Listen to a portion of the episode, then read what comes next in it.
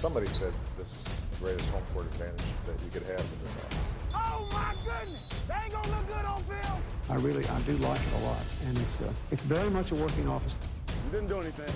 You didn't. You didn't. You didn't do anything. Well, my favorite place is the Oval Office. Hej og velkommen indenfor i det ovale kontor. Mit navn det er Mark Skafte Våbengård. Det er mig, der er jeres vært. Og med mig i denne uge til, ja faktisk både at se frem og tilbage på det, det sidste kalenderår, der har jeg NFL svar på Marty McFly og Dr. Emmett Brown. Anders Kaltoft, Thijs Joanger. Velkommen til. Mange tak. Tak, Mark. Øh, ja, den er også nem. Fordi Thijs han er den eneste, der kan noget med videnskab, så jeg må være Marty McFly. Uh-huh. Mhm. Jamen, jeg synes også... Ah, ja, der, der, jeg, kan, jeg kan godt se nogle ting fra Emmett Brown hos dig også, tror jeg. Og jo, men jeg har aldrig haft sådan en, en laboratoriejakke på. Det tror jeg, Thijs har. Plus, han er højere end mig. ja, jamen, det, det er også det er 100% det, jeg vil gå efter, hvis det var. Det kan jeg godt se. Mm. ja. Alright. Jamen, øh, Og tillykke, Mark. Nu kan jeg endelig kalde dig daddy. Ja, mange tak. Mange Det tak. har, du, har du, det har du da gjort før. Også. Ja, det tror jeg også. ja, det tror jeg faktisk også, du har, ja. Men den eneste grund til, at jeg gør det, det er for at creep folk lidt ud. Øh, fordi de lyder så klamt. Ja, men Så. hej med stor tillykke til dig og, og Sara.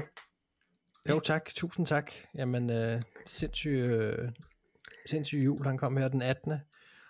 Meget sent om aftenen, og øh, ja, så har der jo været jul og familie og alt muligt. I morgen, der skal vi i sommerhus i en uge, øh, fordi vi skal væk med hunden og altså væk fra alt krudtet og sådan noget, ikke? Så, mm-hmm. så skal vi op med nogle venner nu her, og det, det bliver faktisk ret dejligt. Det glæder jeg mig faktisk til lige at komme lidt væk. Um, det er altid nogle sindssygt travle dage, det her, synes jeg. Det, det, det er altid rigtig hyggeligt. Man kan forskære der også bare meget her over julen, ikke? Og så Jeg lidt ikke, ekstra har i år. haft en god jul? Ja, også, ja, ja, lidt ekstra i år også, ja. Der er lige noget med noget, ikke så meget søvn og alle mulige andre gode ting, der har været blandet ind over der, ikke? Så øh, ja, det, det har sgu været vildt. I Jeg fik kommet- sokker, så ja. Okay, jeg skulle til at spørge, I er kommet godt igennem julen. Du fik sokker. Okay, mm. jamen dejligt. Kan du passe dem? Selvfølgelig, det er min mor, der har strikket dem. Altså, Nå, okay, men det er jo noget helt andet. Det er jo en helt anden liga, så. ja, ja, det er ligesom små puder i en sko. Nå, det lyder så dejligt. Man kan altid bruge Hvad med dig, sokker. Thijs? Jamen, det, det, går, det har været en god jul. Den er ikke helt overstået endnu. Jeg sidder på Falster hos uh, Sevilla-mekanikken nu her, så Ah, okay. ja, ja. Så der bliver stadig hygget det lidt. Dejligt. Fedt. Jamen, øh, og dejligt, at I havde tid til, at vi lige får, får kigget lidt på, noget, øh, på den kommende NFL-uge også. Og så kommer vi faktisk også til at kigge en smule tilbage, men det skal jeg nok forklare mere om, når vi, øh, når vi når dertil. Øhm, inden vi går i gang, skal jeg selvfølgelig lige takke alle jer inde på tier.dk. Det er, det er jer, der får julene til at køre rundt i den her podcast med, med de bidrag, I yder. Og øh, det varmer rigtig, rigtig meget. Tusind, tusind tak for det. Og øh, hvis ikke du er 10 støtte, eller hvis du er 10 støtte, det er sådan set ligegyldigt, så er du også velkommen til øh, helt gratis at gå ind og give os en anmeldelse der, hvor du hører podcast. Det er der mange, der har gjort i år, og det har vi været sindssygt glade for, og det, det hjælper os faktisk rigtig meget i forhold til med noget algoritme og, og alle sådan nogle ting, i forhold til, at, at der også er andre, der opdager podcasten. Så øh, det sætter vi kæmpe stor pris på. Og så læser vi dem jo selvfølgelig også, og, og, og tager det til os, hvad I, hvad I har af, af ros og ris og så videre. Så, så tusind, tusind tak for det. Og lad os så hoppe ind i en øh, nyhedsrunde. Og det er lidt en blandet landhandel i den her uge. Øhm, det er ikke kun skader, heldigvis. Øh, vi har en, øh, en signing, Sebastian Joseph Day, som er defensive tackle, der kommer fra, kom fra hvad hedder det, øh, Chargers. Signet med 49ers. Øh, så har vi øh, Kareem Jackson, den noget kontroversielle, kan man vel godt sige. Dobbelt suspenderet i år. Uh, safety, der blev, der blev waived af, hvad hedder det, Broncos, er blevet samlet op af Houston Texans. Og så er der selvfølgelig også en skade, og den, den, den gør, det må jeg bare sige på mit lille hjerte, gør den kamp ondt, den her. Og ikke så meget fordi, at Vikings skal noget i år, men, men mere fordi, han var så tæt på at nå sine 1000 yards for første gang i, øh, i karrieren. Og øh, det blev altså stoppet her juleaftensdag. På, øh, jeg mener faktisk, det var den første grebne bold, han havde. både overredet ACL og MCL, det er en skade, som også kan have indvirkning på sæsonen næste år. Så, øh, så lad, os- den er jo selvfølgelig værd at holde øje med. Sjovt nok, eller sjovt nok, jeg læste faktisk, at det var præcis samme dag, som øh, Adrian Peterson fik præcis den samme skade, og da han kom tilbage, blev han MVP. Så øh, man kan selvfølgelig håbe, at han... Du hørte det her først. Det tror jeg ikke sker her, Mark.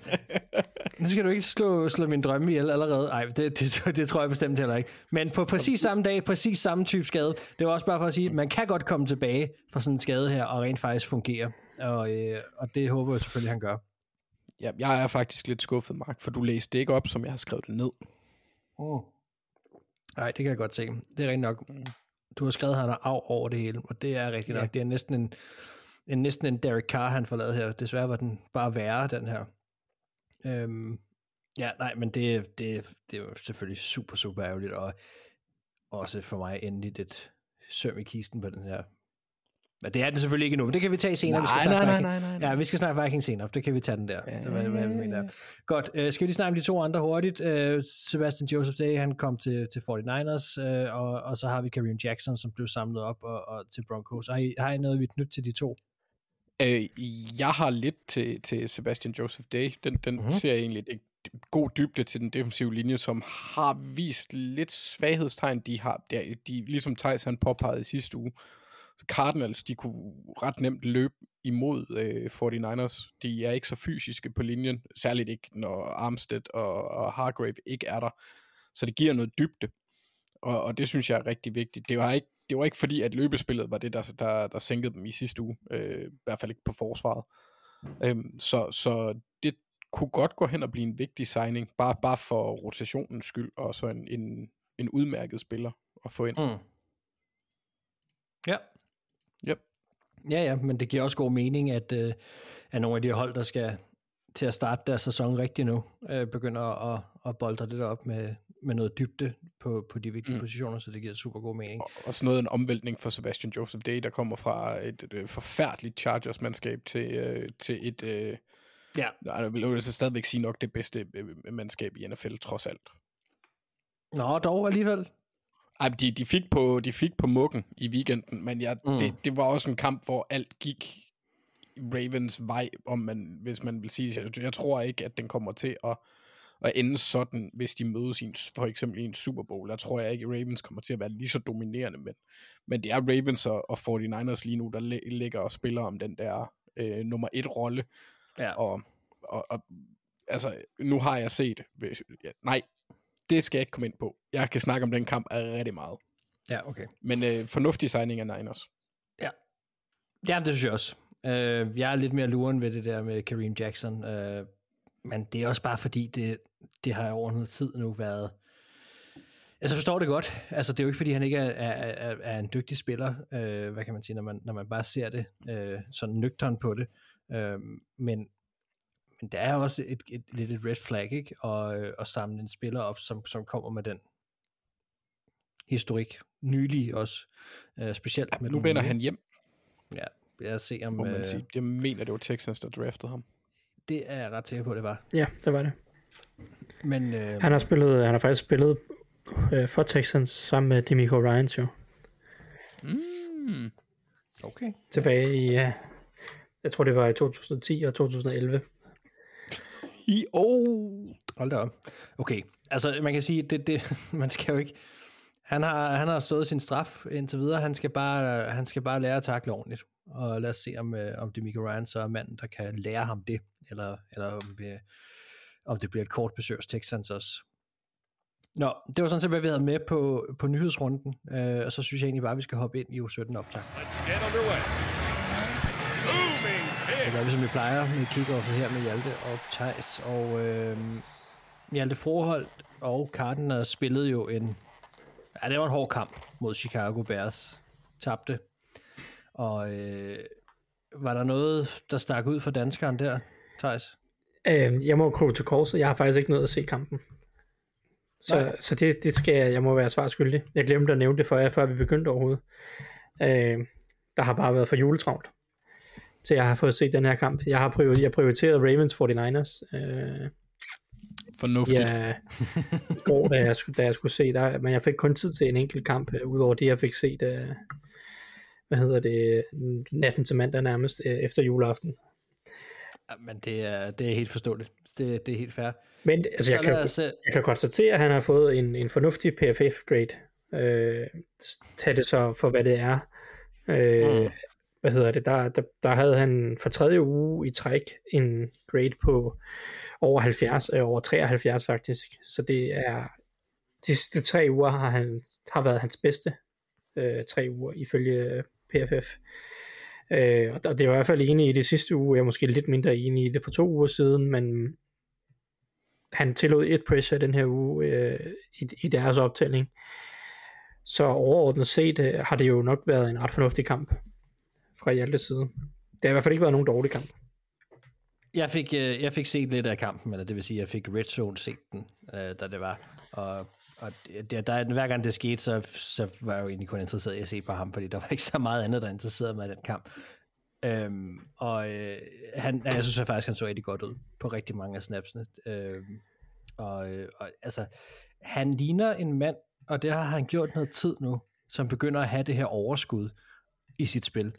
Og det, det fandt, det, nu kommer jeg til at banner, det er virkelig rart at, at se, fordi han, han ligner en mand, der kan bygge på. Han ligner ikke et mand, der spiller til sit limit.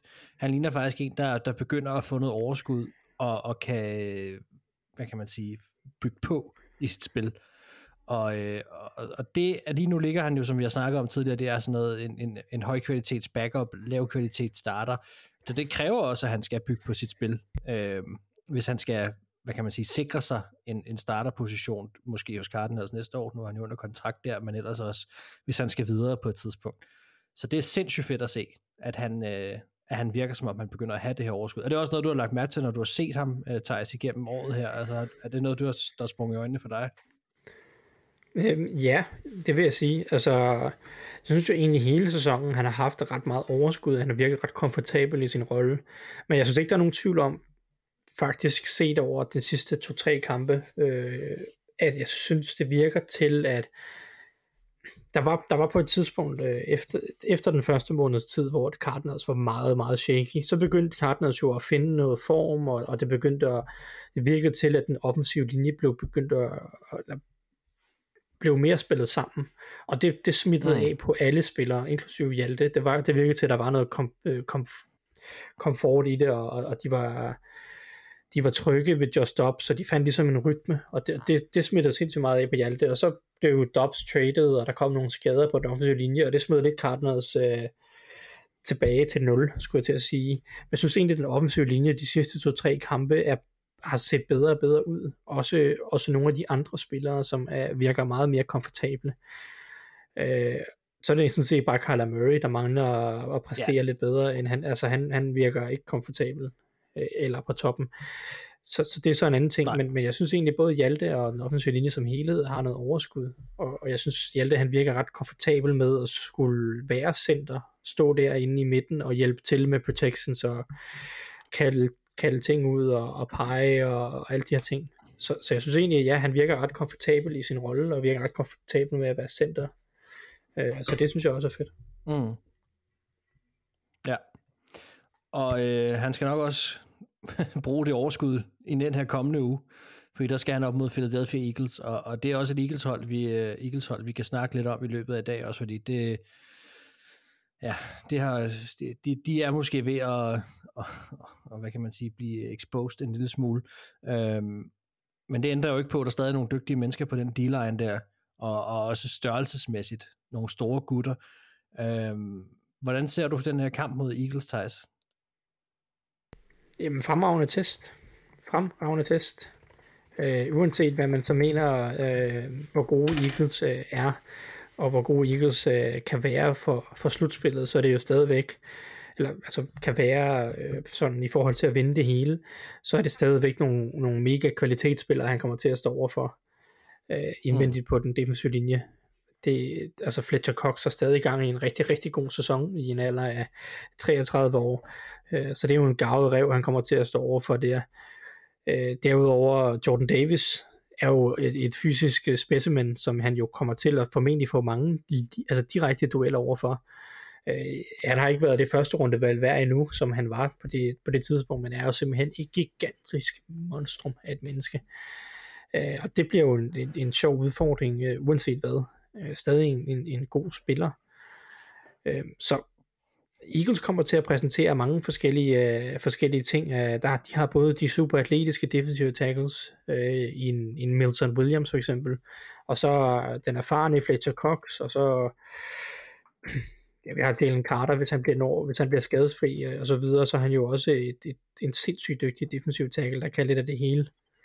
Så, så det, øh, det er en mega god udfordring, og øh, faktisk mega fedt tidspunkt for Hjalte, fordi nu, nu snakker vi om, at man har haft tre tre gode uger i træk, øh, og, og pilen peger voldsomt opad. Øh, noget, der for alvor vil få, få kurven til at, at eksplodere øh, opad, det vil jo være, hvis han kan fortsætte de præstationer mod øh, et kvalitetshold som Eagles, øh, som mm. har gode spillere til rådighed, fordi 49ers er også et kvalitetshold, men, men de manglede deres to bedste defensive tackles. Øh, det kan godt være, at Eagles de mangler en, en Jalen Carter i, i den her uge, det har jeg ikke overblik over. Men, men selv uden Jalen Carter, så er der nogle kvalitetsspillere her, som, som præsenterer en, en bedre udfordring end både 49ers, når de mangler deres to bedste, og også Bears for næsten skyld i, i den her uge. Ja. Ja, det bliver spændende at se. Øhm, jeg, øh, det er altid, altid lidt mere en klump i maven, når han skal op mod de helt, helt store drenge, men samtidig også en mulighed for at, at præstere og, og sætte, slå sit navn fast. Så øh, rigtig, rigtig spændende at se. Godt, jamen øh, tak for det, Thijs, og lad os så hoppe ind i første kvartal. Will they bring out the punter here? Og vi starter med, øh, ja, det der normalt hedder TV2-kampen. Jeg simpelthen ikke kunne se op til nu, at der er blevet valgt en kamp til TV2. Så... Det, det blev annonceret for ganske få timer siden. Og det, okay. er, og det bliver Ravens mod uh, Dolphins. Den okay. tidlige. Så Jamen, den, den kommer vi ja. jo, den kommer vi til. Så kommer ah, vi til den. Ah, nej, nu må Mark ikke snakke om den. Sådan det. det er jo Mark, der har lavet reglerne, som du sagde sidste uge, øh, Thijs. Jamen, øh, det, det må man da gerne. Altså, nu, det der, du, nu bliver lytterne også forvirret her, ikke? Det der var, det var, der stod, at den ville blive announced, den her TV2-kamp, er op til, som Thijs siger, for nogle ganske få timer siden. Og øh, derfor sagde jeg, okay, hvis du skal have nogen som helst chance for lige at nå at kigge på den her kamp, så har du frit spil nu øh, til den her kamp. Og så har du valgt en kamp, og jeg havde så valgt Miami-Baltimore alligevel også øh, næste gang. Så, så vi kommer til at snakke om den alligevel. Så, men Thijs, nu, øh, nu ligger du ud med det, der så ikke er TV2-kampen, men er en anden klokken 19 kamp. Yes, Jamen lige præcis. Ja, men jeg, jeg kunne se, at du havde valgt, når jeg tænkte, ah, må ikke TV2, de får den der kamp. Så det er fint, jeg vælger noget helt andet, som, øh, som jeg synes er interessant. Og uh, det, er, uh, det, er, det er jo det brag mellem uh, de to fantastiske quarterbacks, kaldet Gardner Minshew III og Aiden O'Connell.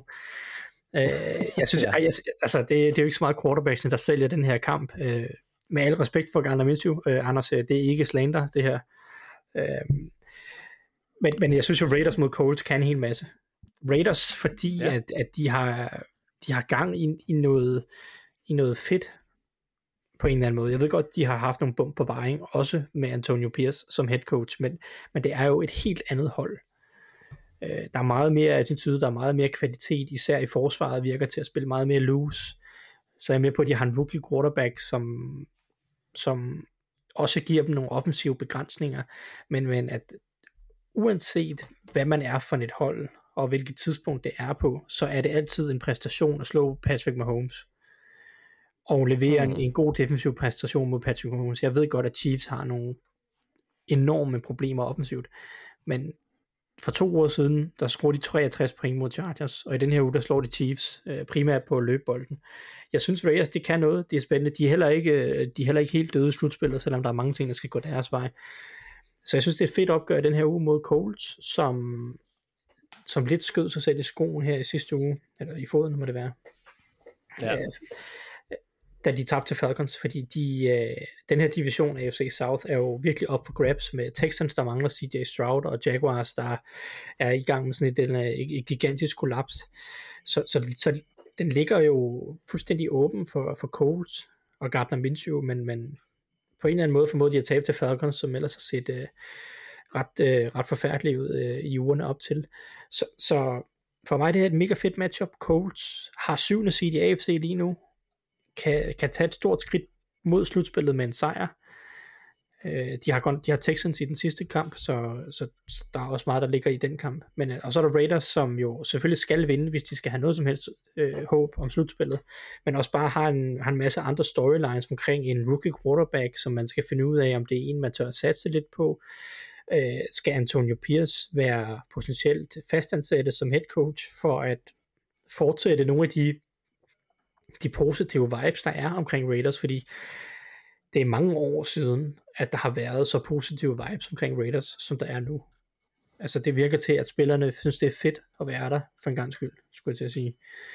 Det er jo en, øh, hvad, hvad hedder det, en, øh, hvad hedder han, deres, øh, deres tidligere, Mike McDaniels? Nej, Josh Mike, McDaniels. Hvad hedder han? Josh McDaniels-effekten, det her, ikke? Mm. Altså, det er, jo, det, er jo, det er jo lidt det samme som i Lions, altså da man sendte Matt Patricia ud også.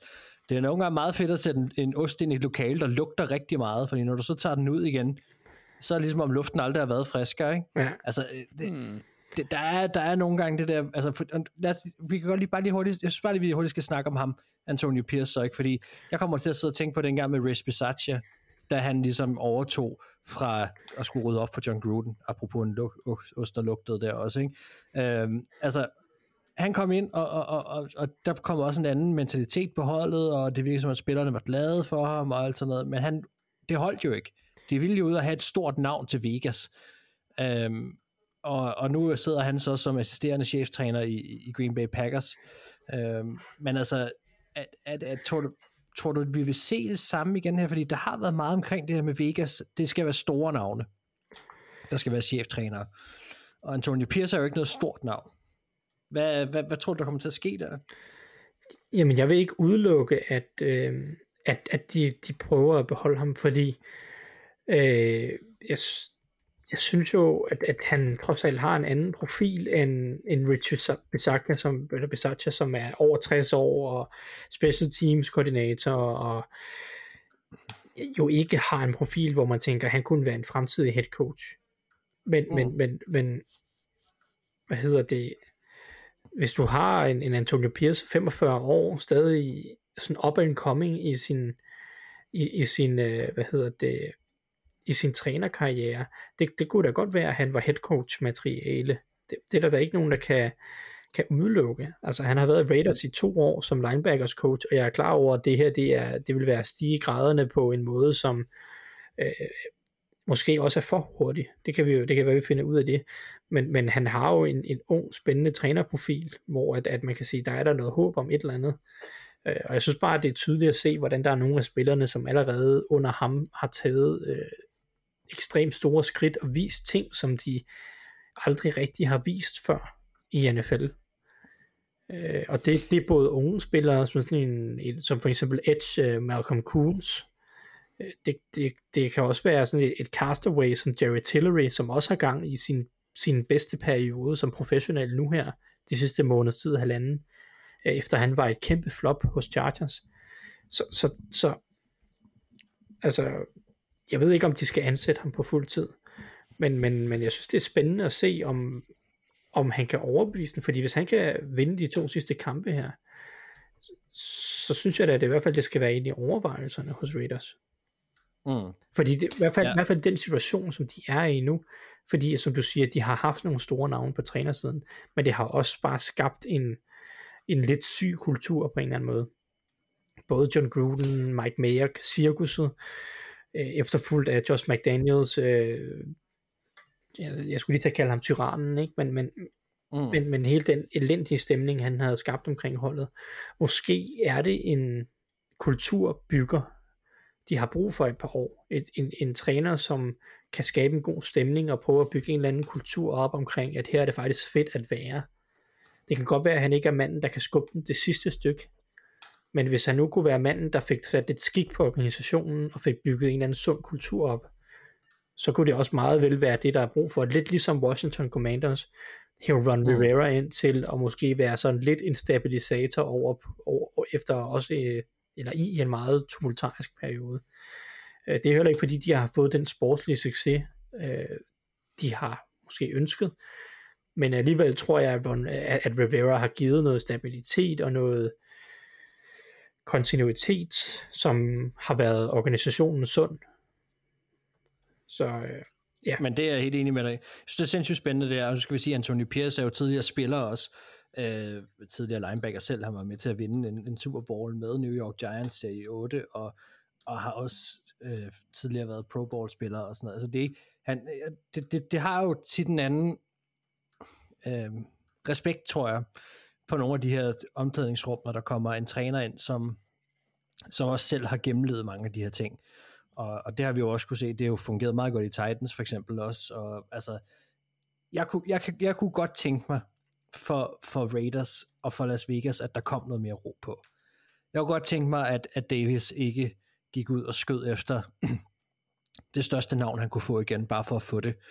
Øhm, og fordi det er Raiders, og fordi det er Vegas, og fordi det skal være showman og alt muligt andet og sådan noget. Det her hold, og det havde det også allerede inden de hyrede deres tidligere cheftræner, havde brug for ro.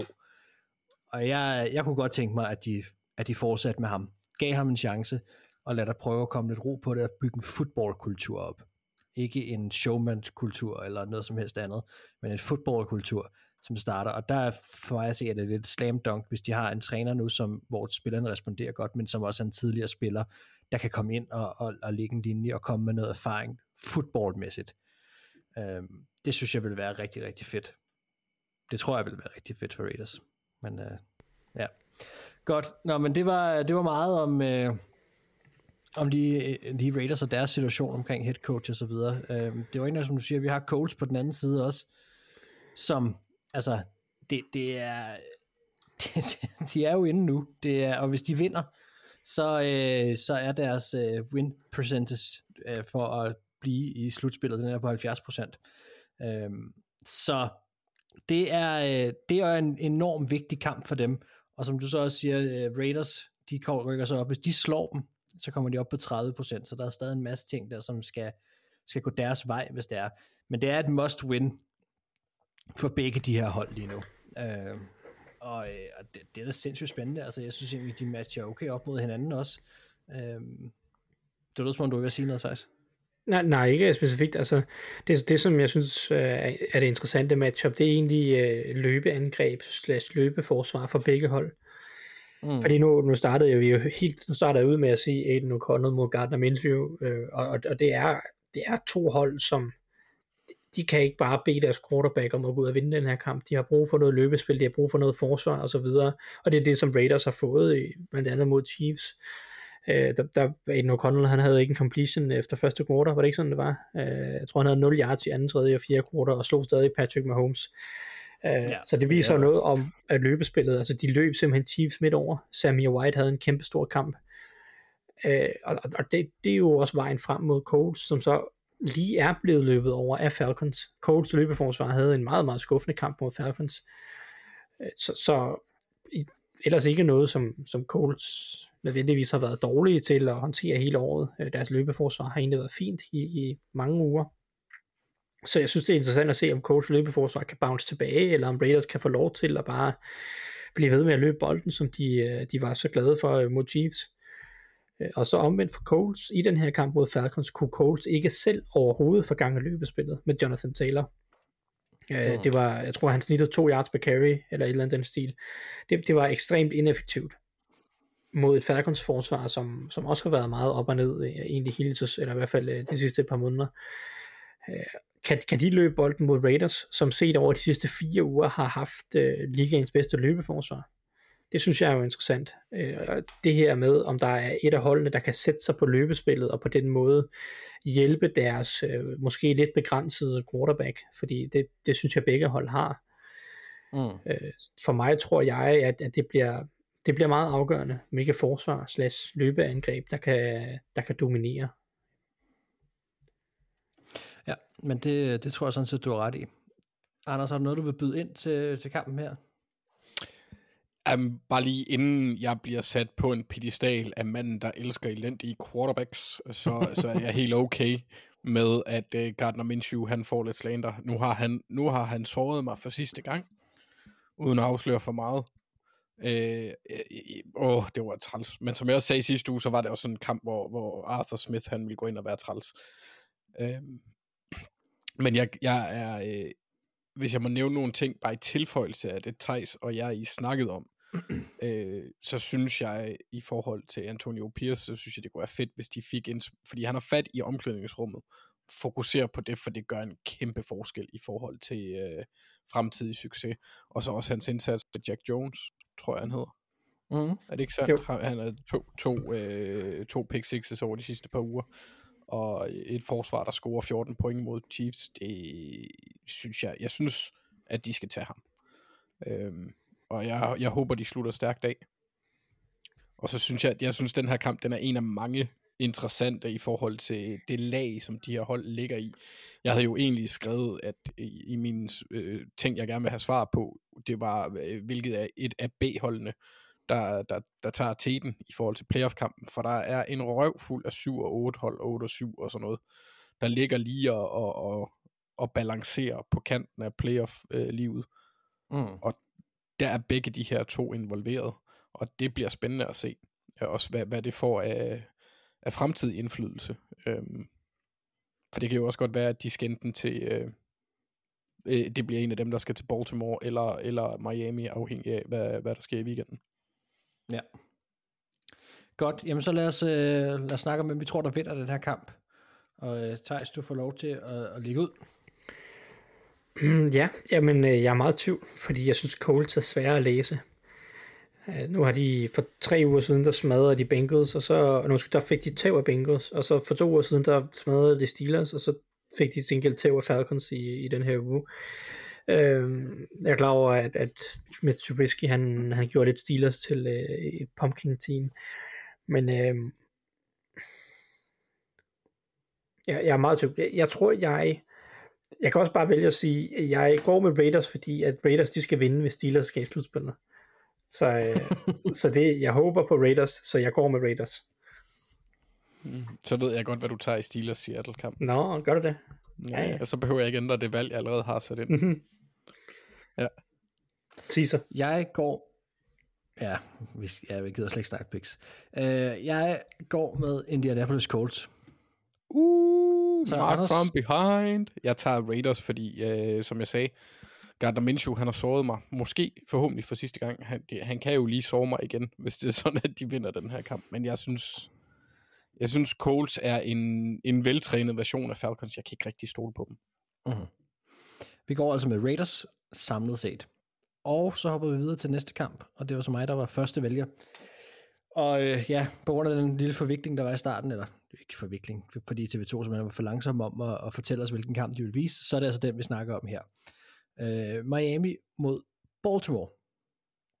Og øh, altså, det er jo to hold, som er sikkert i slutspillet.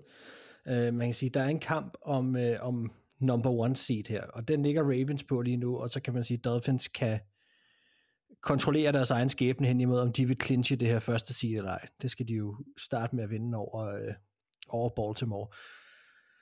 Og jeg valgte den her kamp, fordi at det er ja, det er der jo det er der mange, over, mange meget åbenlyse årsager til, vil jeg egentlig sige. Det, det, det er et brag af en kamp. Øhm, men jeg er rigtig, rigtig spændt på at se Tua mod det her Baltimore-forsvar. Og, og jeg, jeg kan ikke tænke mig at åbne det her, øh, det her indslag med, med nogen form for Tua slander overhovedet, fordi det får en rigelig af. Øh, og og, og det, det, noget af det er berettiget, og noget af det er ikke nødvendigvis. Øhm, men der er der er forskel på det her Baltimore forsvar og så så mange andre, eller nærmest resten, vil jeg sige, i divisionen. Jeg synes virkelig, virkelig, det bliver spændende at se ham i den her, i den her test, fordi de gør så mange forskellige ting, og de spiller på et enormt højt niveau. Og, øh, og der har vi bare set Miami Dolphins som hold, og også med Tua, have lidt problemer.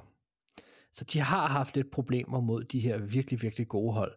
Øh, det har ikke været noget problem, som regel, mod de, mod de hold, som de skulle slå. Dem har de kunne maltraktere. Men Baltimore Ravens er muligvis det bedste hold i NFL. Nej, ah, 49ers er nok stadigvæk, men, men de er deroppe omkring. Og det her, det bliver en test for, om det her Dolphins hold kan vinde en Super Bowl. Altså, fordi så skal de kunne slå, og skal de kunne være med i sådan en kamp her. Og det er jeg sindssygt spændt på at se, om de kan. Og jeg er rigtig, rigtig spændt på at se, om Ture kan være med. Og jeg er faktisk også rigtig spændt på at se, hvordan coaching følger med her. Fordi det har været en enormt overordnet set flot sæson fra Dolphins. Og der har været nogle high highs øh, fra øh, Mike McDaniels og hans øh, angreb. Jeg kan virkelig, virkelig godt lide, og man kan virkelig godt lide mange af de ting, de gør. Men der har også været en tendens til at falde lidt i nogle huller en gang imellem, hvor at nogle af de her store playmakers er forsvundet ud af kampe, og hvor det har, det har stået lidt i stampe. Og øh, min umiddelbare mavefornemmelse, og en af grunden til, at jeg faktisk valgte den her kamp, det var fordi, at det var min første indskydelse, at det ville ske igen mod det her Baltimore-hold. Altså, at Baltimore ville lige være niveauet over i coaching. Deres forsvar er for godt lige nu, og så, så har vi slet ikke snakket Lamar heller. Øh, så selvom at de statistikmæssigt ligger ret tæt op af hinanden, eller ikke statistikmæssigt, øh, hvad hedder det, øh, record-wise, altså øh, stillingsmæssigt ligger tæt op af hinanden og slås omkring det her første seed, så har jeg Baltimore stadigvæk som, som det bedste hold af de her to, dem jeg stoler allermest på. Øhm, men, men man kan også godt, altså det, jeg synes bare, det bliver sindssygt spændende, og, og det er meget ud fra, øh, fra hvad, hvad Miami bringer øhm, på angrebssiden, det må jeg sige. Fordi det her, det, det bliver en højt scorende kamp, tror jeg, det, og, og det bliver noget om, hvem der kan følge med hinanden her. Anders, nu får du jo ikke normalt lov til at tale så meget Ravens, men nu har jeg også taget den med, så nu må du gerne tale Ravens. Hvordan har ja. man det som Ravens-fan, når man går ind til den her kamp? Føler du dig tryg på, at I kan clinche et, et første seed her? Jeg ligger, jeg ligger og balancerer mellem øh, den der naturlige frygt, jeg altid har, når det går godt for Ravens, og så overmod, fordi vi er ret gode. Og øh, jeg var rigt, jeg, en af, det her det er en af de kampe, jeg har været rigtig, rigtig bange for. Og siden øh, Rams-kampen, hvor jeg så McVay fuldstændig maltraktere Ravens. Øh, nu, øh, og nu skal jeg ikke afsløre for meget, der var nogle udfald, så jeg har ikke hørt halvdelen af det, du har sagt, fordi du forsvandt. Øh, så jeg ved ikke, om du var inde på det, men, men løbespillet i den her kamp glæder mig sindssygt meget til at se, for det var blandt andet en af de ting, som Ravens gjorde mod 49ers, det var, at de lukkede rimelig godt ned for kastet. Øh, og vores defensive back spillede løbet, særligt Marlon Humphrey, spillede løbet rigtig godt. De korte kast, hvis man lige ser bort fra den der, den der, øh, det der forsøg på en takling øh, på Debo Samuel, hvor han bare blæser af ham. Det var fuldstændig vanvittigt af Debo, men sådan en type kan man jo så sige, sådan en har Dolphins ikke. De er lidt mindre, noget hurtigere, men lidt mindre så, så er jeg spændt på at se, hvordan vi håndterer løbespillet, fordi det var det, var det som øh, McVay han havde stor succes med. Øhm, og så, så det, ja, for at svare på de spørgsmål, jeg er en meget selvsikker, usikker person i, i, i henhold til den her kamp. Jeg, jeg kan ikke finde ud af, hvad jeg skal føle. Mm. Øhm, fordi jeg føler, at vi er det bedre hold, men når jeg gør det, så plejer vi at tabe. Fordi hvis man kigger på Ravens sæson, og det var det, jeg var ved at sige, at jeg har set nogle 49ers fans være inde og sige, at det var 49ers, der slog sig selv. Nej, det var det kraftede med, undskyld mit sprog, det var det ikke. Det var Ravens, der slog 49ers. Det var forsvaret, der slog 49ers' øh, øh, styrke, som er angrebet. Det var ikke kun fordi, de lavede dumme fejl, de blev også forseret, og der blev spillet godt forsvar. Så det er ikke en af dem der, hvor der bliver kastet en dum pick 6 eller noget. Der var nogle dumme beslutninger fra Purdy's side, helt sikkert, men det var også på grund af, at Ravens defensiv linje, som også bliver spændende at se i den her henseende, domineret 49ers offensiv linje særligt, og det er fuldt forståeligt, når Trent Williams han ryger ud, så bliver det noget sværere for, for ens offensiv linje.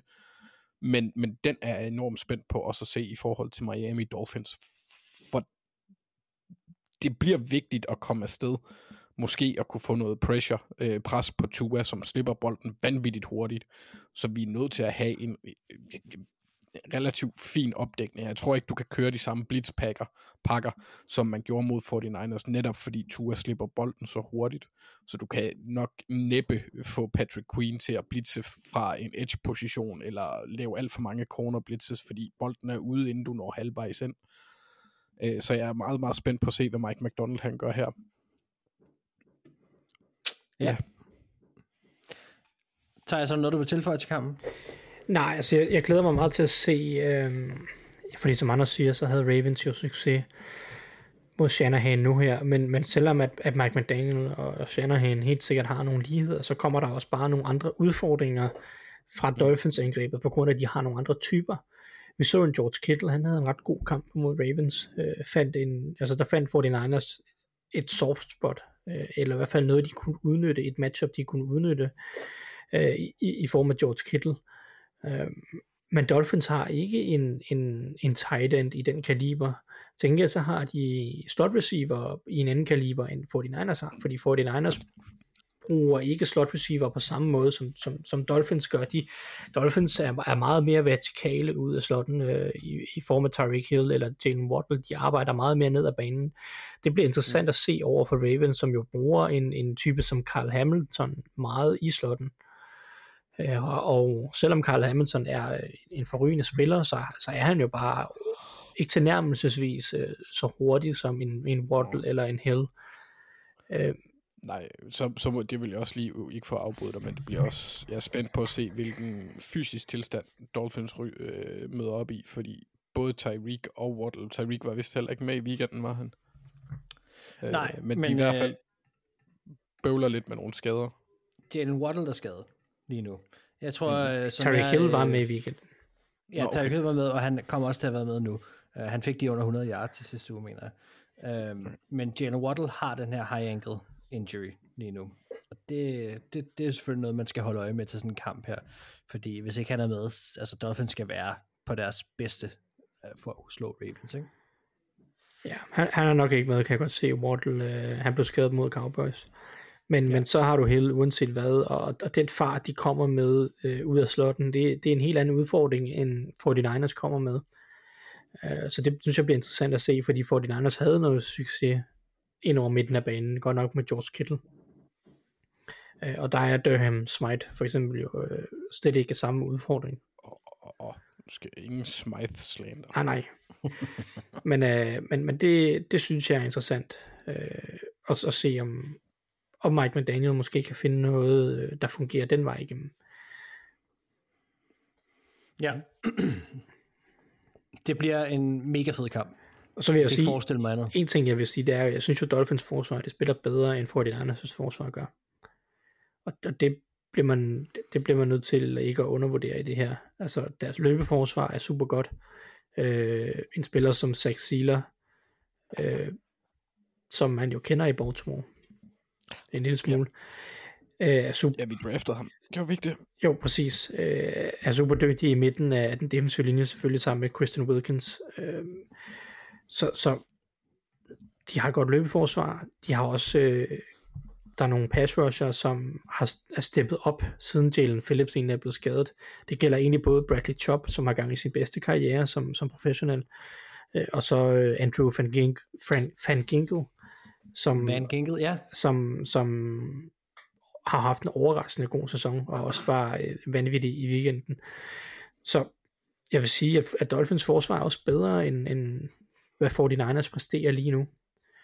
Øh, og det er faktisk en god, god pointe også, fordi Ravens' øh, offensiv linje kan godt være lidt af en, en karusel. Vi så også, at der blev roteret en smule i weekenden, og, øh, og der, den er også småskadet. Øhm, Kevin Seidler fik en skade, hvis jeg ikke husker helt forkert, og undskyld i mandags, ikke i weekenden. Så, så det er jo også et ømt punkt for Ravens. Øhm, det er jo meget af det hænger jo så på Lamar, der har været rigtig god til at, at hvad kan man sige, øh, kompensere for en, en til tider porøs offensiv linje. så så, så det kamp, er- kampen kan godt blive lavt scorende. Altså, jeg, jeg kan godt se et scenarie, hvor den her den bliver lavt scorende, og det er en faktisk er forsvarende, der ender med at, at være på toppen her. Ja, ja. ja det, ja, det er så med den helt modsatte fornemmelse, jeg sidder. Ikke? Jeg tror, at det, jeg tror virkelig, at det bliver dem, der nærmest får det første stop. Det kan man selvfølgelig sige, at forsvaret så bliver afgørende der også. Men, men jeg har virkelig jeg har virkelig svært ved at se dem lukke de her angreb ned, fordi de er så høje eksplosive lige nu. Men det er en god pointe med det forsvar der for Dolphins, fordi de skulle lige have Jalen Ramsey tilbage efter øh, noget tid. De skulle ligesom ind under det her Vic Fangio øh, system, og så er det ligesom om, nu begynder det på de rigtige tidspunkter og, øh, og byde fra sig. Og så begynder Dolphins at ligne et mere og mere komplet hold, øh, Super Bowl-mæssigt. Og det er, det er selvfølgelig rigtig, rigtig spændende, og, og også noget, som man skal holde øje med, om de bliver ved med at bygge videre på. Fordi hvis de gør det, ja, så, så snakker vi jo om et, et hold, som, som uden tvivl kan vinde det hele. Nå, godt. Super fed kamp. Lad os se, hvem, øh, lad os se, hvem vi tror, der vinder. Jeg går med Baltimore Ravens, og øh, det gør jeg på den mavefornemmelse. Jeg startede det hele med, at øh, det, det, var, det var simpelthen min første indskydelse, og øh, der er ikke noget, der er blevet sagt, som har ændret min mening på det indtil videre. Jeg tror, at de er at det bedre. Jeg tror, de kommer ud af det bedre coachet hold. Og så synes jeg bare, at det forsvar er brandvarmt hos Ravens lige nu. Og det er rigtig, rigtig spændt på at se, hvordan Tua kommer til at trives i. Og, og ja, jeg ligger bare min, øh, min chatonger i, øh, i Ravens-hatten. Hvad siger du, Thijs? Jeg er, jeg er igen meget i tvivl. Der,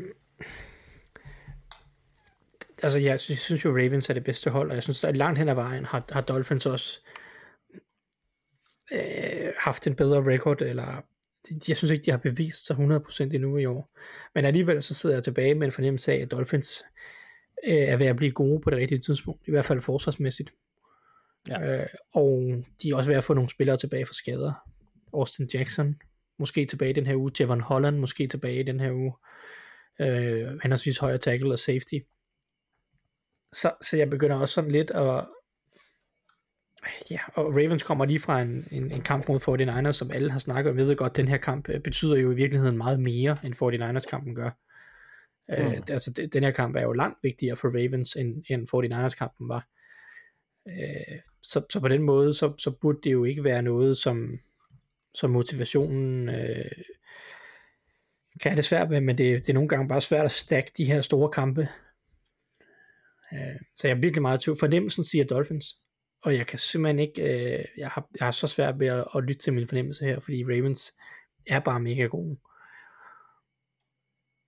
Men øh, nå, jeg, øh, jamen, jeg, jeg siger Dolphins, selvom det vil være en katastrofe for Steelers. Så, øh. det, er det er et godt udgangspunkt hver gang det her. Al, al, alle kampe bliver holdt op imod uh, Steelers' uh, ja. chancer for at, uh, for at komme i slutspillet.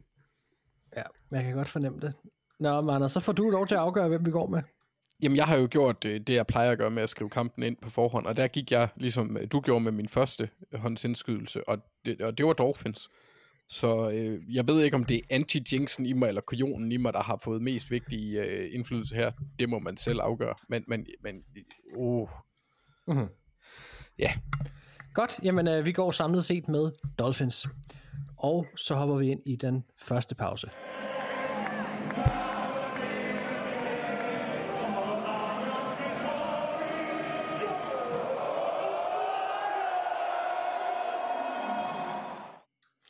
Kan næsten ikke rigtig høre, hvad der bliver sagt, men det er altså Lions uh, fight song. Det er ikke noget, der nogensinde rigtig er blevet spillet, tror jeg, nogen steder andet end i Detroit, måske. Ja, det kan ikke være mange steder i hvert fald. Der har ikke været så meget at fejre. Mærkeligt. Åh oh ja, men der har ikke været så meget at fejre før i år. Og øh, det må vi jo selvfølgelig også øh, på et eller andet tidspunkt lige få hyldet, øh, hvor, hvor flot det er. Nå, vi er altså hoppet ind i den første pause, og jeg teasede jo lidt for i starten af programmet, at vi også vil bruge det her program til at se lidt tilbage. Og øh, jeg synes, det kunne være ret sjovt, når nu året er ved at rende ud, at vi lige tog vores alle tres top 3 over de NFL-øjeblikke fra året. Og det er ikke bare sæsonen her, men for hele året. Vi går helt tilbage til Super Bowl, off-season, draft og så videre. Alt, hvad der er sket i 2023. En top 3 over de ting, som vi vil huske, eller som vi synes, at året skal huskes for, NFL-wise. Og, øh, og ellers har der været sådan, det skal bare være sket i 2023. Og øh, Thijs, du har fået lov til at ligge ud med din top 3, og så kommer vores andre i løbet af, af programmet. Og jeg er spændt på at høre, hvad du tager med. Ja, men øh, det, det er meget, meget bredt det her. Det kan både være øjeblikke, det kan være øh, sådan ting, eller øh, sådan hele perioder nærmest, øh, Mm. som bare hvad vi skulle huske det for. Så det bliver jo sådan, det kan være meget snævert eller meget bredt. Så jeg, jeg, jeg er sådan gået lidt med en til, tilgang, der siger, at vi starter med nogle overordnede, og så bliver det mere og mere specifikt, og så lander vi i et øjeblik. Ja. Øh, så den første ting, jeg nævner, det er, øh, det er noget, jeg vil huske 2023 for. Det er den offensive tilbagegang, eller sådan det offensive rod, vi har set i år. Efter en, i hvert fald fem års tid, hvis ikke øh, lidt mere til, med, med vanvittig god offensiv fodbold, og en masse forsvar, der har ekstremt svært ved at stoppe de her øh, de gode quarterbacks og de gode angreb.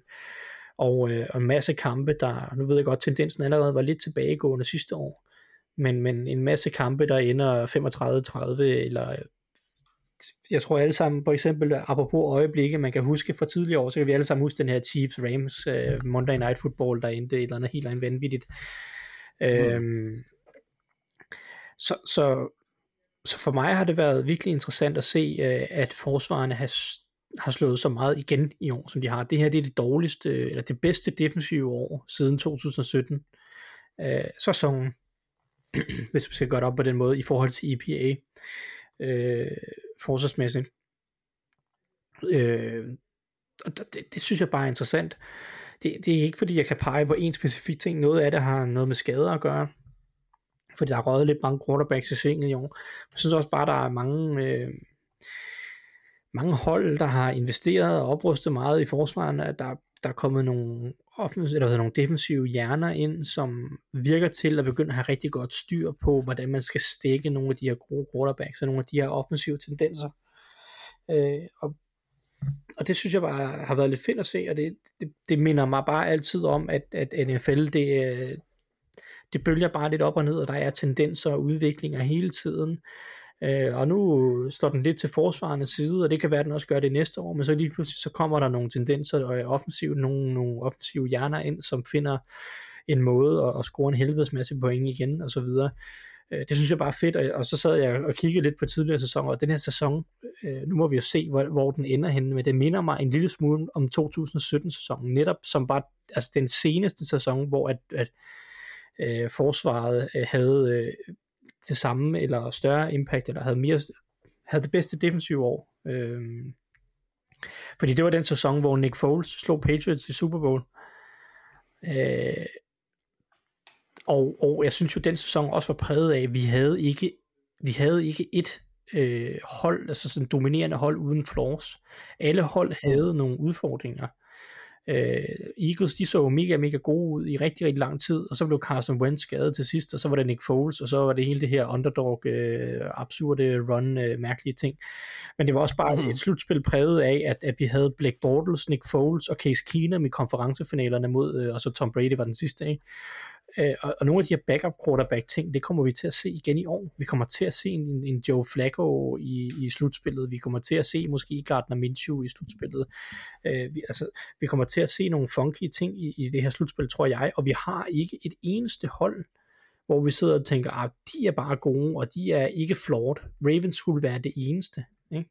Ravens skulle være det mest komplette jeg ved godt, vi har også fået de yeah. men, men jeg, jeg sidder ikke og tænker, ligesom jeg tænkte sidste år med Eagles, at, at man, de er bare mere gode, eller med Chiefs, eller med Bengals, hvor man tænker, shit, de har bare ingen udfordringer på det hold. Jeg synes, jeg synes alle hold har nogle ting, som kan være deres øh, store faldgruppe i år. Og det synes jeg er lidt sjovt. Og også fordi, at, at nogle af de her hold, som har været så gode i nogle år, Chiefs og Bengals og Bills, de enten ikke kommer i slutspillet, eller har nogle store problemer, som de kæmper med.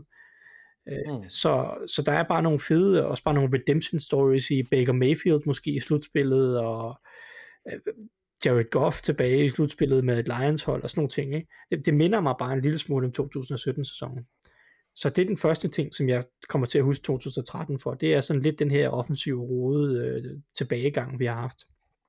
2023. 2023, hvad sagde jeg? 2017? 2013. Okay, 2023. Godt 2013, hold da kæft. Ja. Øh, Nej, ja, hvad fanden, vi kører videre. Er lang tid til, ja. Den anden ting, jeg vil huske øh, i året for, det, når jeg sidder og tænker tilbage her, så jeg kan simpelthen ikke komme mig over, hvor gode Rams har været i år. Ja, det, havde, det havde jeg bare. Jeg havde aldrig nogensinde i min vildeste fantasi forestillet mig, at Rams kunne se så gode ud, som de gør. Nu skal de med i slutspillet. Det skal de sørge for at sikre sig. øh, med, med et par sejre her gerne, eller i hvert fald en sejr mere, kunne forhåbentlig være nok for dem, øh, satser vi på. Men, men, men det er også... Se, Rams har en, øh, en 88% chance, i hvert fald ifølge NFL.coms øh, udregner Next Gen Stats, hvis de vinder den næste kamp. Ja, mod Giants. De har fået Niners i den sidste kamp, så det kan være, at de ikke øh, vinder den. Men, øh, mm. men forhåbentlig kan de slå Giants i den her uge, og, og næ- næsten sikre sig slutspillet. Så ved jeg, så er de sikkert lidt afhængige af, at hvad ved jeg, Vikings og Falcons eller Packers taber eller et eller andet. Men det er også... Ja, der er også lige noget med noget Seahawks, og ja, men ja. Det, det finder vi ud af, men, men, men jeg synes jo, jeg, jeg synes det er så vanvittigt at se uh, Rams uh, i år, eller Matthew Stafford og Sean McVay, uh, den måde, de har forvandlet det her angreb på, og den måde, de har spillet på sammen med, uh, og det er der så jeg, jeg ved ikke engang, hvordan jeg skal beskrive det, men jeg havde bare aldrig nogensinde forestillet mig, at Matthew Stafford efter den småskade tilbagegå, altså sådan sidste sæson, hvor han også vaklede, og det hele så sådan lidt ud, og det her Rams hold var, på, på papiret så det bare forfærdeligt ud. At Sean McVay har fået sat skik på dem, og gjort det konkurrencedygtigt, og jeg mener, set over den sidste måned, har de det næstbedste angreb i ligaen. Matthew Stafford øh, er måske i virkeligheden den reelle MVP i år. Øh, det er en diskussion, vi kan komme ind og, og snakke mere om, men på et senere tidspunkt, men jeg havde aldrig nogensinde øh, forestillet mig, øh, at, at Rams skulle være sådan, som de er at spille på den måde, som jeg synes, det er et mega fedt hold. Øh, og så kommer der Puka Nakua ind øh, som rookie og bare smadrer alting. Et femte rundevalg. Jeg, jeg nåede ikke engang at se ham i draften, øh, fordi at, at han var ikke noget højt profileret navn i draften. Nej. Så, så øh, Rams er en mega overraskelse for mig. Det er et hold, som har været en ting, jeg vil huske tilbage på 2013 på. Det er at tænke, hold derop, hvordan i alverden var de konkurrencedygtige. Og så det øjeblik, tror jeg, indtil videre i år, fordi jeg synes faktisk, vi har savnet det en lille smule. Vi har måske savnet nogle øjeblikke i år. Fordi nu sad jeg og tænkte tilbage på sidste år, hvilke øjeblikke tænkte jeg på. Og så kom jeg til at tænke på nærmest alle Vikings kampe. Øh, eller i hvert fald deres vanvittige comeback mod Coles, og deres vanvittige sejr over Bills, og, og, og hvad ved jeg. Jeg synes faktisk ikke, der havde været så mange af de øjeblikke i den her sæson. Men, men det øjeblik, jeg allerførst tænkte på, og aller, aller hurtigst kom i tanke om, det var, øh, da CJ Stroud og Texans laver det her øh, sindssyge comeback i u 9 mod, mod Tampa Bay Buccaneers. Fordi for mig var det også bare på det tidspunkt, at, at man at, at jeg sagde til mig selv, okay, CJ Stroud havde set god ud, også i de første otte uger. Men, men det her, det var ligesom det øjeblik, hvor man tænkte, okay, han er ikke bare god ham her, han, han er formentlig special. Ja. Uh, han kaster fem touchdowns i den kamp, 470 yards, øh, hvor det sidste her falder med, øh, jeg tror det var 14 sekunder tilbage af kampen til Tank Dell. Øh, de, det, det vil sige, at, at, at Buccaneers jo tager føringen med, med 46 sekunder tilbage af kampen. Øh, og så skal, så skal hvad hedder det, Texans ned og score et touchdown for at vinde. Og det gør de så med 6 sekunder igen, sorry, af kampen, kan jeg se. Det, det øjeblik, det fjerde quarter, øh, den kamp her, det, det var special, fordi det var bare, det var ikke kun et fedt øjeblik, men det var også bare det øjeblik, som CJ Stroud, han trådte ind, og sådan man tænkte, okay, ham her, ham kommer vi formentlig til at følge de næste mange, mange, mange år, og han kan være en af de aller, aller bedste i ligaen. Uh, så det var et, et special øjeblik for, for mit vedkommende i år, og det synes jeg, det mest magiske, enestående øjeblik i sæsonen. Ja, det var med også fedt. Det, det vil jeg give dig helt ret i. Jeg synes, det var en virkelig fed ting, du har taget med. Og øh, ja, altså, øh, øh, ja, jamen jeg, jeg, jeg kan kun erklære mig enig i det egentlig. Jeg synes virkelig, det er nogle fede ting, og, og altså det der med Rams og, og Stafford og så videre, altså kæft, jeg havde ikke regnet med, at han kunne blive så god i år. Og hvis man nogensinde var i tvivl om, om Sean McVay var en dygtig træner, hvis man skulle være det, eller tænke, at Nå, han leder også på at have nogle gode koordinatorer og, og så videre, så skal man bare kigge på i år også, ikke? Sean McVay er en af de aller, aller bedste trænere i NFL. Og, og det skal vi bare lige huske på. Du talte talt rigtig meget om ham i hans første år, øh, men siden da har det også været meget Andy Reid og, og Carl Shanahan og så videre, og det har vi også været med til at pushe. Men Sean McVay er, er derop. Altså, det er der ikke nogen tvivl om. Og damn, en, en, en uh, god sæson, og forhåbentlig kommer, kommer de med slutspillet, så vi kan få noget underholdende fodbold, og, og det er det, de hold, der også tror, der kunne overraske dig. Nå, jamen øh, ikke så meget snak mere. Vi, øh, vi tager min top 3 i halvlejen, og så tager vi andre senere. Så, så tak for det, Thijs.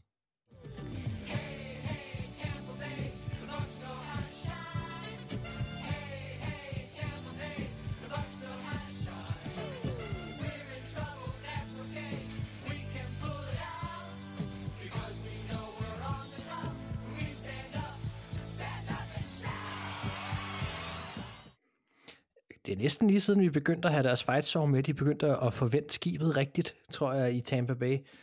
Det, øh, det må vi lige dykke lidt ned i. Jeg synes, det, vi, har, vi har forsøgt at skabe en god stemning der, siden der har de da virkelig begyndt at, at få fart i, øh, i sejlene. Nå, øh, vi har været ind i anden kvartal, og øh, Anders, du har det sidste kamp med til os. Hvad skal vi snakke om? Øh, jamen, jeg, jeg føler lidt, jeg er inde på en bølge, hvor jeg hele tiden vælger Vikings-kampe. Øh, det var jeg også lige ved at gøre i sidste uge. Men øh, det er jo rivalopgøret i AFC, NFC North. Jeg bliver er grundforvirret. Mm. Øh, det, jeg er stadigvæk lidt halvvejs på nogle smertestillende med hold i ryggen. Det er også derfor, jeg nogle gange lyder lidt som om, at øh, jeg er ved at, at, at dice om. Øhm, okay. Jeg glæder mig til at se den her kamp, fordi det er to hold, jeg vil sige, der er hinandens modsætninger i forhold til, hvad de kan. Altså holdenes dualitet her. Fordi Packers, de har intet forsvar overhovedet, og Joe Barry er en skændsel på mm. øh, defensiv koordinatorpladsen lige nu. Og jeg mener, jeg så, at de ville øh, regne med, at han også var træner for dem næste år. Ja. Det virker som en hovedløs beslutning i min optik. For det her, det her forsvar har simpelthen bare været pivringen, og det burde det ikke være for de, har ikke, de er ikke proppet med dårlige spillere. Der er nogle af dem, der er gode, kan man sige. Og så har vi øh, så har vi Vikings på den anden side, ikke, som øh, ikke rigtig har noget forsvar. Øh, undskyld, angreb. Men forsvaret til gengæld er voldsomt grineren. Mm. Så vigtigheden i kampen, også for det overordnede, øh, hvad hedder det, playoff øh, race. Lige nu mener jeg faktisk, at Vikings de er foran Packers, øh, og mener også, at begge hold er øh, 7 og 8. Nu, ja, men, nu er det jo øh, det med tal og mig. Vikings har det, øh, hvad kan man sige, tiebreakeren øh, ja. imellem de to. Så, øh, yes. så ja, det er de. De er lige foran. Og, og hvis Vikings vinder, så har de jo ikke en usandsynlig chance for at gå i playoffs. Øhm, nej, nej. Den de er ligger lige ud, hvis de vinder. Ja, de ligger lige udenfor lige nu. Øh, så skal de jo så øh, satse på, at, øh, at øh, Thijs tager Seahawks i picks, sådan Seahawks taber. Øhm, for, for det er sådan set, ja, og Rams skal også tabe, så det, det, det er dem, de kæmper mod i, øh, i kampen om de sidste to pladser, for øh, resten ser vist ud til at være rimelig sikret. Jeg tror ikke Tampa Bay, de, øh, de snøver sådan, men, men selv Nej. der, så, øh, så er det jo en divisionsvinder, der, der ligger der. Ja, præcis. Så det er 6 og 7, de, de slås om, og, og det, det samme, altså Packers er jo også med i den her. Og mm. så vil jeg også sige, det kan godt være, Mark, at Pike, øh, Pikings, Jesus Christ, Vikings har haft en mu-sæson. Øhm, den, er, den har været lidt ligegyldig. Den, den, den er, som Joey siger, er ligesom en kos mening. Det er lige meget. Mm. Men at ødelægge Packers sæson, Mark, det vil gøre den lidt mere delikat. Så vil du kunne tænke tilbage og sige, åh, oh, det var nu egentlig meget god. Når man tænker med alle de skader, eller ikke øh, alle de skader, men jo, der har været markante skader til deres to vigtigste spillere i forhold til Justin Jefferson og Kirk Cousins, som, som lidt har sat en automatisk stemper på, hvordan øh, udsigterne ville øh, eller kunne være. Og øh, så er jeg også lidt spændt på at se, fordi som jeg ser det lige nu, der har Packers klart det bedste angreb, men Vikings har klart det bedste forsvar. Jeg vil egentlig se, sige, at afhængig af, hvem Vikings starter på quarterback, så kan Vikings også have et interessant angreb. Uh, Justin Jefferson, han er, han er, vel, han er tilbage. Uh, Addison blev skadet, og Hawkinson blev skadet. Det er jo selvfølgelig ikke super godt. Nej. Men når du har Jefferson, så har du altid et eller andet. Det var også det, vi så ret ofte, at det var bare Nick Mullins, der tænkte, uh, lavede lidt, han lavede en Tua, og så kastede han bare op, og så tænkte han, Jefferson er dernede, hvor Tua han så gør det med Tyreek Hill, hvilket jo så heller ikke helt er sandt. Mm. Men øh, ja, og det, og det gør egentlig, jeg synes Vikings er lidt sjov her. Øh, jeg, jeg, jeg, jeg, jeg glæder mig til at se, hvordan Brian Flores han kommer til at tilgå den her kamp også. Men jeg altså, håber, at de starter Jaron Hall. Det håber jeg med også. Eller det, jo, det gør jeg. Men, men, men jeg er blevet sat i den prekære situation endnu, at jeg har, jeg har egentlig haft sådan et, et, et, et motto, der hedder, at jeg ligegyldigt hvad, altid bare gerne vil slå Packers. Og det bliver med sat på, øh, på prøve den her uge, fordi jeg kunne også bare godt tænke mig, at Vikings tabte de her to kampe, og så har de en chance for at få et top 10-valg. Altså, der, de skal ikke noget til slutspil. Og, og, og det skal de ikke, fordi at de skader, der kom i sidste uge, slog det endelig søm i kisten, for at de på nogen måde kan bare lave lidt larm. Man skal ikke komme med i slutspillet, hvis ikke man har en chance for at i hvert fald bare vinde en kamp. Og det er miserabelt for alle at se på Nick Mullins. Det, det, det, skal, det, det er der ikke nogen, der har behov for. Og jeg kunne egentlig jeg er bare meget, meget, meget fristet af, at de kan tabe de her to kampe, og så stadigvæk netop komme op og få et top 10 valg. Altså det, det, øh, fordi hvis jeg skal sige noget, hvis jeg skulle sige noget positivt omkring Vikings sæson, så synes jeg, at der har været, altså vi står på et punkt lige nu, hvor at de har mistet deres quarterback, de har ikke haft Justin Jefferson i meget af sæsonen, de har smidt bolden væk til højre og venstre. Det er absurd, så mange turnovers, de har lavet i år. Uh, og de har også haft andre skader, altså de har, de har virkelig, virkelig været ramt af skader generelt set, også på deres dybde.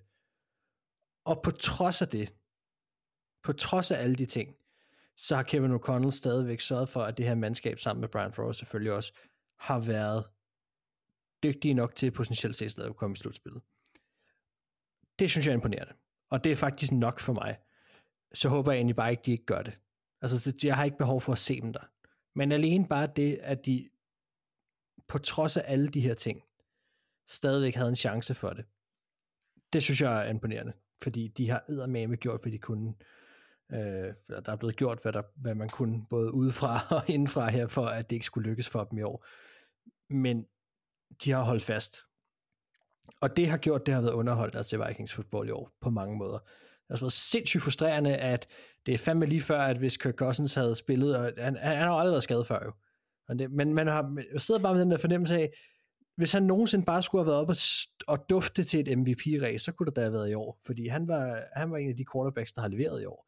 Og nok også ville have været fortsat med det. Men øh, det er en drømme, drømmesnak til, til et andet tidspunkt. Den her Packers Vikings kamp, jeg er enig med dig, hvis vi lige skal fokusere på den. Altså, øh, man kan sige, at det store problem for Packers har generelt set med forsvaret været, været det her løbe, øh, øh, modstanders løbeangreb, og Vikings byder ikke, de har Ty Chandler, som, som på en eller anden måde har, har fundet noget, men også, de har også haft skader hele vejen igennem der, både til, til Cam Akers designet, og Madison og så videre, nu er det Ty Chandler, som ligner en, der har fået den, den bærende rolle. Det, det, det er nok den måde, man vil vælge at prøve at angribe øh, Packers på, kunne jeg forestille mig. Øhm, og det tror jeg egentlig også godt, de kan have en okay succes med, men det er sindssygt svært at snakke øh, Vikings angreb, når ikke vi ved, hvem der er quarterback, fordi det sidste, der er blevet meldt ud, det er, at alle tre har været i spil. Det vil sige, det kan også godt blive Josh Dobbs. Altså, der, der er faktisk ikke, det er ikke udelukket, at det bliver ham, hvilket også vil være helt vanvittigt. Øh, så, så jeg har meget, meget svært ved at lure, hvad de skal kunne på det her Vikings angreb, fordi det bliver ren Justin Jefferson, det bliver ren Kevin O'Connell, øh, som vil forsøge, og det var det, vi har set også nu her i de, de sidste par uger, de vil jo forsøge at få det ud af deres quarterback, som de kan. Og nogle gange laver, både på trænersiden, synes jeg faktisk, men også på, på selvfølgelig på, på, på receiver-positioner, har de lavet nogle lidt overmenneskelige ting, men hvor det bare ikke er lykkedes, fordi deres quarterback ikke har været der. Og det, de, de har været hæmmet. Og øh, det, det, det er den fornemmelse, jeg stadig sidder med os, og, og for mig er Packers det mere komplette hold lige nu. Og, og, og det, det tror jeg også ender med at være kampafgørende, hvis jeg skal være helt ærlig. Men, øh, men altså, det, så vil jeg også lige sige til alle derude, det er bare lige, det, det er virkelig noget galt, jeg har haft behov for at komme ud med det her. Det kan godt være det meste i USA. Der har virkelig, virkelig, virkelig været mange, ikke bare i den her uge, men også ugen før, som har lige så snart Vikings har gjort noget dårligt, har ment, at Kevin O'Connell skulle fyres. Og det er noget af det mest latterlige, jeg meget længe har læst. Og, og det er også ekstremt utaknemmeligt som fan af, af sådan et hold at, at have det på den måde, må jeg bare sige, fordi hvis man er fan af Minnesota Vikings, så skal man være mere end glad for at have ham som head coach lige nu. Fordi der sker gode ting og sager, og det kommer der til at blive ved med.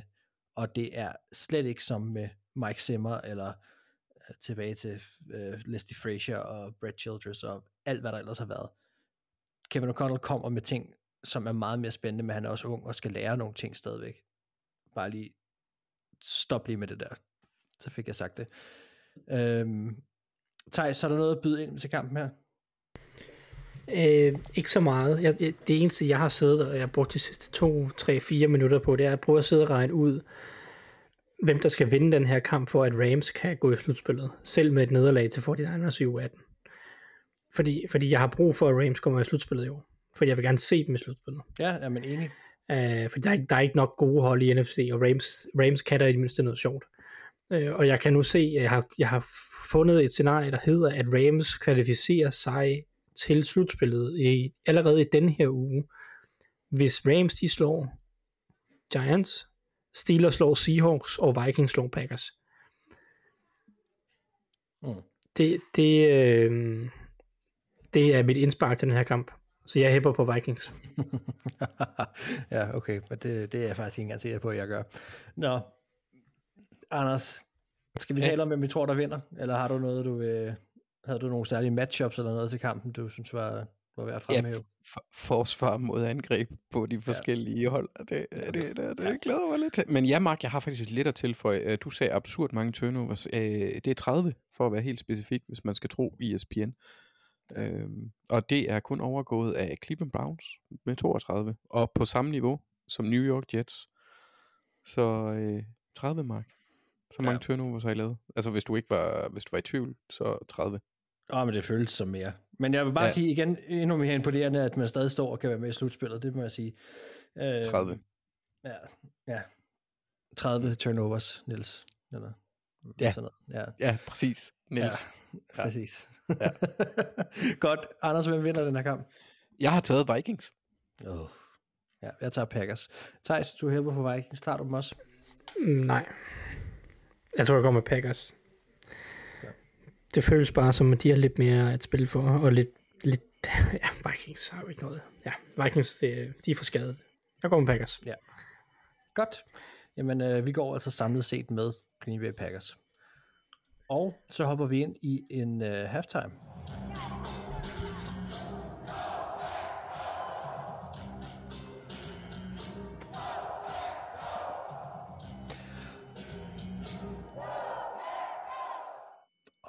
Her, der øh, leger vi den samme leg, som Thijs gjorde i hans pause også. Det bliver bare min top 3 for, hvad jeg synes, at 2023 fodboldmæssigt skal huskes for. Og øh, Ja, lad os bare starte fra bunden af. Jeg tager også min, min, min træer først, og den hedder overordnet set, øh, hvad kunne man sige, det, det, det, grundlæggelsen af det nye Houston Texans. Øh, det er både deres draft, og så også selvfølgelig, at Demico Ryans bliver hentet ind. Øh, vi snakkede allerede om det, dengang han blev hævet ind som head coach, at, at nu begyndte man at kunne se fremad.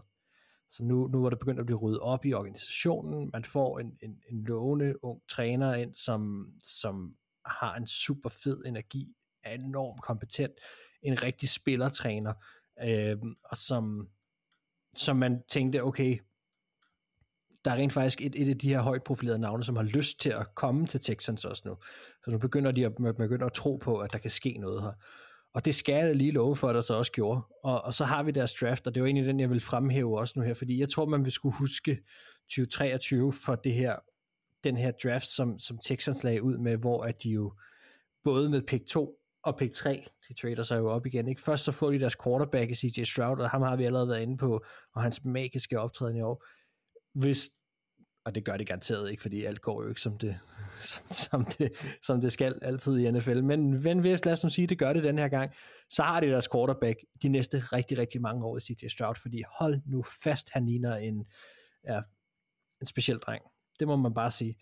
Så hiver de, går de op på, øh, på pick nummer 3 bagefter, og henter den højst profilerede, ja, det er selvfølgelig Jalen Carter også på det tidspunkt, men, men en af de mest profilerede øh, profiler, forsvarsprofiler for, den her gang for Alabama, Will Anderson Jr., som, som også har spillet sig mere og mere varm i løbet af sæsonen, og jeg kan sagtens se ham blive den her grundsten på forsvaret, som man håbede på, at han ville være. Øh, og specielt under udviklingen af Demik, altså med Demico Ryan som head coach. Jeg, jeg synes virkelig, det er, det er rigtig, rigtig spændende. De har hentet Juice Shrug som, som center, som også har haft spilletid i år som starter, og så har vi Tank Dell i tredje runde, de også får samlet op her. Altså det her, det kan meget vel være en draftklasse, som, som vi kigger tilbage på, hvor vi siger, godt, de fik deres head coach, de fik lagt fundamentet for det, som vi ser i dag, hvis vi kigger et par år frem, øh, hvor det her Texas hold kan være rigtig, rigtig godt. Så det var det første, jeg ville huske 2023 for. Det var, at det var her stenet blev lagt, eller stenene blev lagt rigtigt til fundamentet for det her Texans hold, og øh, at der blev, øh, der blev draftet nogle spillere og fået en head coach, som, som nok kommer til at være der en del år. Så har vi nummer to, og det er også at skue lidt ud i fremtiden, men jeg tror, jeg vil blive meget overrasket, hvis ikke det ender sådan i hvert fald. Øh, og det er Bill Belichicks fald. Jeg tør godt sige, det er i med ud fra, jeg tror på, at, øh, at han ikke er head coach i New England Patriots mere efter den sæson. Øhm, og uagtet ved et eller andet sted siger, om han er det eller ej, så har det her været en sæson, hvor man har brudt nogle barriere omkring Bill Belichick som, som træner, som guru, som KFA, som alle de her ting, man kan komme på. Man har snakket åbenlyst om, at han kunne blive fyret. Burde han blive fyret? Ja, det burde han nok. Øhm, og, og, og det har også været tilpas lang tid efter nu, at Tom Brady har forladt klubben, til at man kan sige, der har været tid til at prøve at bygge op igen. Og det er bare ikke gået særlig godt. Øh, det har faktisk været en katastrofe i år. Og, og det har ikke så meget at gøre nødvendigvis med hans forsvar, men, men, men han, de fik også hentet Bill O'Brien ind, og man tænkte, godt, så, så kan der ske noget med det her angreb, og det har bare været så absurd ringe, som, ja, som det ikke har været, det vi skal tilbage til før Brady øh, i, i Pats, før det har været så ringe. Så der er ikke nogen tvivl om for mig, at 2023 bliver det år, man vil huske som, som det år, hvor at Bill Belichick fik en rise i lakken, og, øh, og det er slet ikke, altså han skal nok gå ned i, i historien som den bedste træner, det, det er jeg faktisk ikke i tvivl om, han gør mig til at gøre, og det er også fortjent med de ting, der har været, at han har præsteret. Men 2023 blev året, hvor han nok faldt i, uh, i Patriots, og i hvert fald fik den her rise i lakken. Og så min nummer et ting, som jeg vil huske 2023 for NFL-wise, det var, at vi fik en dansker, som starter på centerpositionen i Arizona Cardinals.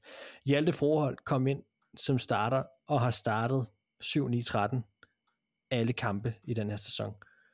Og vi har snakket om ham uge efter uge, og det har altid været med en positiv pil pegende opad. Den har nogle gange måske været lidt stagnerende, men det har altid været med pil opad.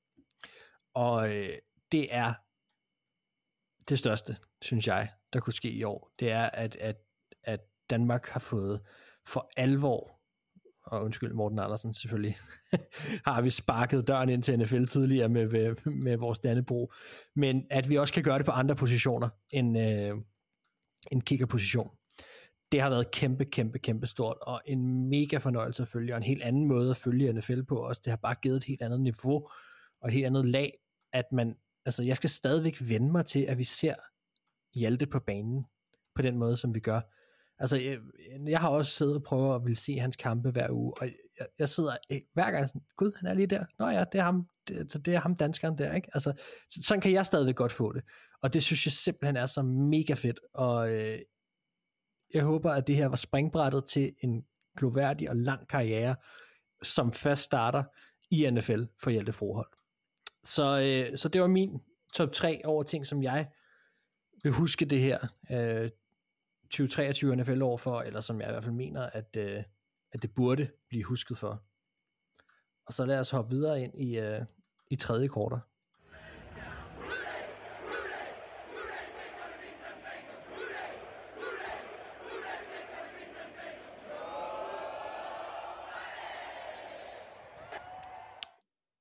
Og her skal vi have nogle spørgsmål til den kommende runde. Og øh, Anders, lad os lægge ud med dig. Hvad har du taget med? Ja, yeah, men øh, mit, mit spørgsmål, det er egentlig om, øh, om Carolina, de kan tisse på Bears offseason, eller, eller måske endda gør den nemmere, øh, fordi lige nu, der har Bears førstevalget, fordi Carolina Panthers traded deres første rundevalg til dem inden, inden sidste års draft. Øh, så det er egentlig Panthers' valg. Men Panthers er lige nu 1 af 10, hvis jeg ikke tager helt fejl. Øhm, ja, det er de. Nej, 2 og, 2 og 13. 32. De er 2 og 13, ja. de er 1 og 10 i konferencen. Øhm, de er 2 og 13. Øh, Arizona Cardinals, der er øh, anden dårligst, øh, apropos Hjalteglæde, mm. øh, er 3 og 12. Og ifølge min hjernes udregninger, og, og den kan vi jo ikke stole på, så det kan godt være, at det ikke passer. Men hvis Panthers de vinder over Jaguars, og Cardinals de taber til Eagles, så får Cardinals først valget. Ja. Øhm, fordi Cardinals er øh, dårligere i deres divisionskampe. Men jeg ved ikke, om det har noget at sige her, for at være helt ærlig. Men det, det er det i hvert fald internt i divisioner, når man regner noget ud. Men det begynder at ligne lidt sådan, at, at så kan, så kan Bears, de kan godt komme til at vælge lidt senere. Og så har de jo ikke frit valg på alle hylder lige pludselig. Så, og Ej. så, ja, Nej, jeg vil bare sige, så vil det i hvert fald komme til at koste dem, hvis de skal have det. Ja, og, og det er jo stadigvæk det helt store spørgsmål at i, i den her ligning er, er de glade nok for Fields til at beholde ham, eller uh, prøver de at, at, at, at, med, med at starte forfra? Mm. Fordi, og, og, så, og så egentlig også fordi, jeg kan se Jaguars nu, i forhold til Carolina, Jaguars er i en nedadgående kur og har været det i et stykke tid. Øh, Det er tydeligt, at Trevor Lawrence ikke er på toppen, og, og jeg synes, forsvaret er faldet helt fra hesten. Øh, eller som øh, fra zebraen. Og, og ved du hvad, Mark, ved du hvad en zebra hedder på vestjysk? Nej. En zebrahest. okay, ja. Ja, det giver heller ikke nogen mening i min verden, men, men det er sådan, det, det, det, vestjysk giver ikke nogen mening. Så, Nej. øhm, En zebrahest, ja. ja, min, min, øh, min kæreste har lige købt vestjysk ordbog til mig. Øh, Nå, spændende. Jamen, jeg forstår ikke noget, og jeg, jeg kan stadigvæk ikke helt forstå det, fordi nogle gange så virker det som om, at, at, at sproget bliver forkortet, så det er hurtigere og mere kompakt at sige, men andre gange virker det også som om, at de starter et ord, glemmer, at de er i gang med at sige det, og fortsætter den der lyd, og så kommer I tanker om det bagefter, og så slutter det af. så det giver ikke nogen mening. Øhm, men, men altså, det, ja, jeg, jeg glæder mig til at se, hvad der kan foregå i bunden af, af ligaen, for at, at have et lidt mere langsigtet perspektiv på draftresultaterne Hmm. øh, hvordan det kommer til at se ud. Og, og, og der vil jeg sige, at kampen Carolina mod Jaguars kan blive ret sjov. Øh, eller kedelig, afhængig af, hvordan man øh, vælger at se på det. Ja. Alright. Jamen, uh, Thijs, hvad har du taget med? Jamen, jeg, jeg, jeg glæder mig, der er jo en rimelig stor kamp, må man sige, i NFC den her uge mellem Cowboys og Lions, mm. som vi ikke har været inde på endnu. Og øh, jeg, jeg glæder mig ret meget til at se, om Lions... På, jeg har lidt svært ved at finde ud af, om jeg stoler på Lions. Øh, Jeg synes jo, de, de har haft en flot sæson. Det, det er et godt hold. De har mange gode kvaliteter. De er 11 og 4. Øh, Men, men jeg mangler måske lidt den der marquee victory, hvor man sidder og tænker, aha, de, de kan gå hele vejen, eller de kan, de Ja. kan sgu godt vippe 49ers, eller Cowboys af pinden, Øh, og det er lidt derfor, jeg har valgt den, fordi at i min optik, så er Cowboys stadig lige umiddelbart det, det næstbedste hold i, øh, i NFC lige nu. Men øh, det, den titel kunne Lions jo godt tage fra Cowboys i den her uge, hvis de går ud og leverer en overbevisende præstation i, i Dallas og, og vipper, vipper Cowboys af pinden. Og så vil jeg jo sige, det betyder også, at hvis de kan slå Cowboys, Lions vel er mærket, øh, så vil de have tiebreakeren over Eagles Ja. på grund af øh, strength of victory. Altså vi, vi, vi er ude i, i, i et ret vanvittigt, vanvittigt scenarie, der afgør tiebreakeren mellem Eagles og Lions. De har ikke mødt hinanden, og de har ikke mødt nok fælles modstandere, og hvad ved jeg, og, og alle de her andre ting, som kan afgøre det. Øh, samme record i konferencen, så hvis, hvis de vinder og taber lige mange kampe resten af sæsonen, lad os bare sige, at de begge to vinder de to sidste kampe, øh, så vil så vil Lions rent faktisk overhale Eagles og have tiebreakeren baseret på strength of victory, øh, hvor at Eagles har den lige nu på strength of victory, men Eagles har to øh, dårlige hold at slutte af på, Giants og Commanders, og Lions har så Cowboys øh, og Vikings, som begge to har vundet markant flere kampe.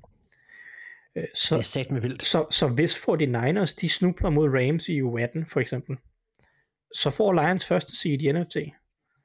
Og så går slutspillet igennem Detroit. Og det vil jo være et helt vanvittigt scenarie. Så for mig at se, øh, der er den her uge, altså øh, Lions har vanvittigt meget at spille for her øh, mod Cowboys, og øh, kommer jo lige fra et par opløftende, opløftende præstationer. Øh, slå Broncos stort, score 42 point. Slå Vikings, jeg ved godt, at, at det, det holdt måske øh, mere hårdt, end de havde håbet på, men, men okay, de vandt og leverede der også overordnet set en, en solid præstation. Kan de gå ind mod Cowboys? Kan de spille en god kamp? Angrebet præsterer, de scorer en masse point, vinder øh, over Cowboys? Jamen, så vil vi være på det punkt, hvor at jeg begynder at, at tage Lions seriøst som et, et, et sandsynligt, eller i hvert fald et, et, et Super Bowl bud, som jeg tror på. Mm. Fordi jeg har hele tiden sagt i år, at der er tre hold, jeg tror på i Super Bowl fra NFC. Og det var 49ers, og det var Cowboys, og det var så Eagles, og den sidste, den tvivler vi så lidt mere på efterhånden, som hvordan Eagles ser ud. Men, men jeg har ikke haft Lions med, fordi det kan godt være, at de har vundet mange kampe, men jeg har ikke set noget fra dem, hvor jeg tænker, aha, jeg tror på, at de kan gå i Super Bowl. Øh, men det kan være, at de kan gøre det den her uge, og det er det, der mit spørgsmål er. Kan Lions vise øh, noget Super Bowl kvalitet øh, mod Cowboys? Ja, mega spændende. Og jeg vil bare sige, nu laver vi de her top 3 lister, og vi kigger tilbage og sådan noget. Jeg var meget, meget, meget tæt på, det kan være kaldt et boble, så, at, at hylde Detroit Lions også for at vinde deres første NFC North Championship nogensinde. Og øh, fordi det tror jeg også, man vil komme til at huske de her 2023 år for, selvfølgelig afhængig af, hvor, hurtigt de ryger ud slutspillet, men altså, det er enormt stort, og det er jo ikke, fordi de ikke har vundet øh, før, det var bare sidste gang, det var i 1993, og der hed det NFC Central, øh, så de har faktisk aldrig vundet deres egen division, mens den hedder NFC North, hvilket også er fuldstændig vanvittigt. Øh, så kæmpe kado, og mega tillykke til de Lions fans, der måtte sidde ude i Danmark, hvis der er nogen. Øh, jeg kender dog to, men øh, hvis der findes flere, så super tillykke til jer, og, øh, og vanvittigt godt holdt på, hvis I har været Lions fans længe. Det, øh, det er sgu stærkt gået.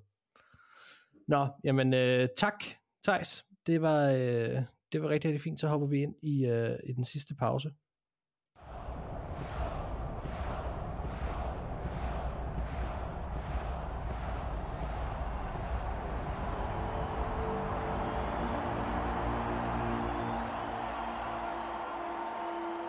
Og Anders, så er det blevet tid til din 2023 top 3.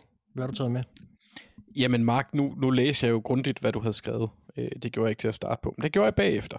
Mm. Så, så derfor har jeg inkluderet lidt øh, personligt også, fordi jeg vil starte med nummer 3. Det, Og den, også. den burde, det, det må du gerne gøre. Det Nå ja, godt. men øh, den burde egentlig ligge nummer et i forhold til fodboldoplevelse for mit vedkommende i år. Men det var da vi var Super Bowl værter på Proud Mary. Fordi det var, det var afslutningen på min sidste periode i København, hvor jeg boede over, hvor vi kunne mødes og optage, og det var pisse sjovt. Der, det, det er bare lidt noget andet, når man kan, kan sidde og, og, og kigge på hinanden og a og sådan noget. Det, det gør det lidt sjovere. Mm. Og øh, så var det også sjovt at se, at, øh, at folk, selvom der var nogle, øh, hedder de auditive problemer, øh, tek- tekniske problemer fra, fra øh, med, med lyden og sådan noget, som, som gjorde det lidt ubehageligt til at starte på. Men, men efter man kom i gang, så var det sjovt at prøve. Jeg har aldrig stået foran, øh, eller i nærheden af, eller hvor 350 mennesker lyttede til mig. Mm. Og, og så er det også altid den der pussy fornemmelse, fordi når vi sidder og laver det her, øh, i hvert fald fra mit perspektiv, jeg tænker egentlig ikke super meget over, at der er folk, der lytter til det og ved, hvem jeg er. Det er en meget underlig følelse. Så på et tidspunkt, nu er jeg jo, øh, det, det, jeg, jeg er et dumt menneske, så jeg ryger. Og jeg var uden for at ryge lige inden det skulle til at begynde, og så kunne jeg bare mærke, at der var en, der kiggede på mig, som om han kendte mig. Og det, det er altid, det, det var altså sjovt. Ja. altså, det, det, er sådan, det er sådan en pussy fornemmelse. Og så var, det, så var det sjovt at se folk, der kom op og snakkede, og se jeres øh, bedre halvdel. Øh, og så mindre positivt, så var det den aften, min kæreste blev Chiefs-fan. Øh, fordi hun blev op og så den. Ja, Så, Jeg så det var forstå så, ja, det var ikke så godt. Men, men resten var sjovt. Øh, så, så det var min nummer tre. Den, den var god. Min nummer to, øh, og Thijs han var lidt inde på det øh, indirekte her, fordi det er Kyle Hamilton. jeg, jeg, jeg kunne ikke lade være med at gå personligt her. Øh, og lidt homer. Jeg synes, han er godt nok fed. Hold kæft, han er sjov. Ah, han er god. Og jeg tror også, han er, han er, han er lidt den spiller, vi havde snakket om i nogle år, hvor vi ser den der hybrid-type. Vi, vi var meget, jeg var øh, ret glad for at se Simmons, da han kom ud af Clemson, eller da han gik ud af, øh, gik i draften fra Clemson, som en spiller, der kunne, der kunne bruges lidt som den her slags alt mulige svejserkniv. Mm. Øh, det lykkedes aldrig for ham. Øh, det er ikke rigtig lykkedes for super mange, men det ser lidt ud til at være lykkes for Carl Hamilton. Og det, han er bare sjov. Han er god, og i min optik, øh, min personlige, meget, meget subjektiv optik, er han min, han er min Defensive Player of the Year. Han kommer ikke til at vinde den, fordi han har ikke statsene til det. Men hold kæft, jeg synes, han er fed. Og, øh, og min nummer et, der er jo skrevet Mystery Pick. Og, øh, og min nummer et yndlingsting i år. Øh, Mark, nu vil jeg lige høre. Øh, øh, har du nogensinde oplevet, øh, eller kender du følelsen af at få en våd fisk i ansigtet? Ja, har der været til et enkelt polterarm eller to, hvor jeg tror, at, at det har været tilfældet. Okay, ja, men fordi jeg kan lidt også fornemme, at det er det, der er sket nu. For min nummer et, det er folk, der har begået flaggoslander, og så er blevet ramt med en våd fisk lige i ansigtet.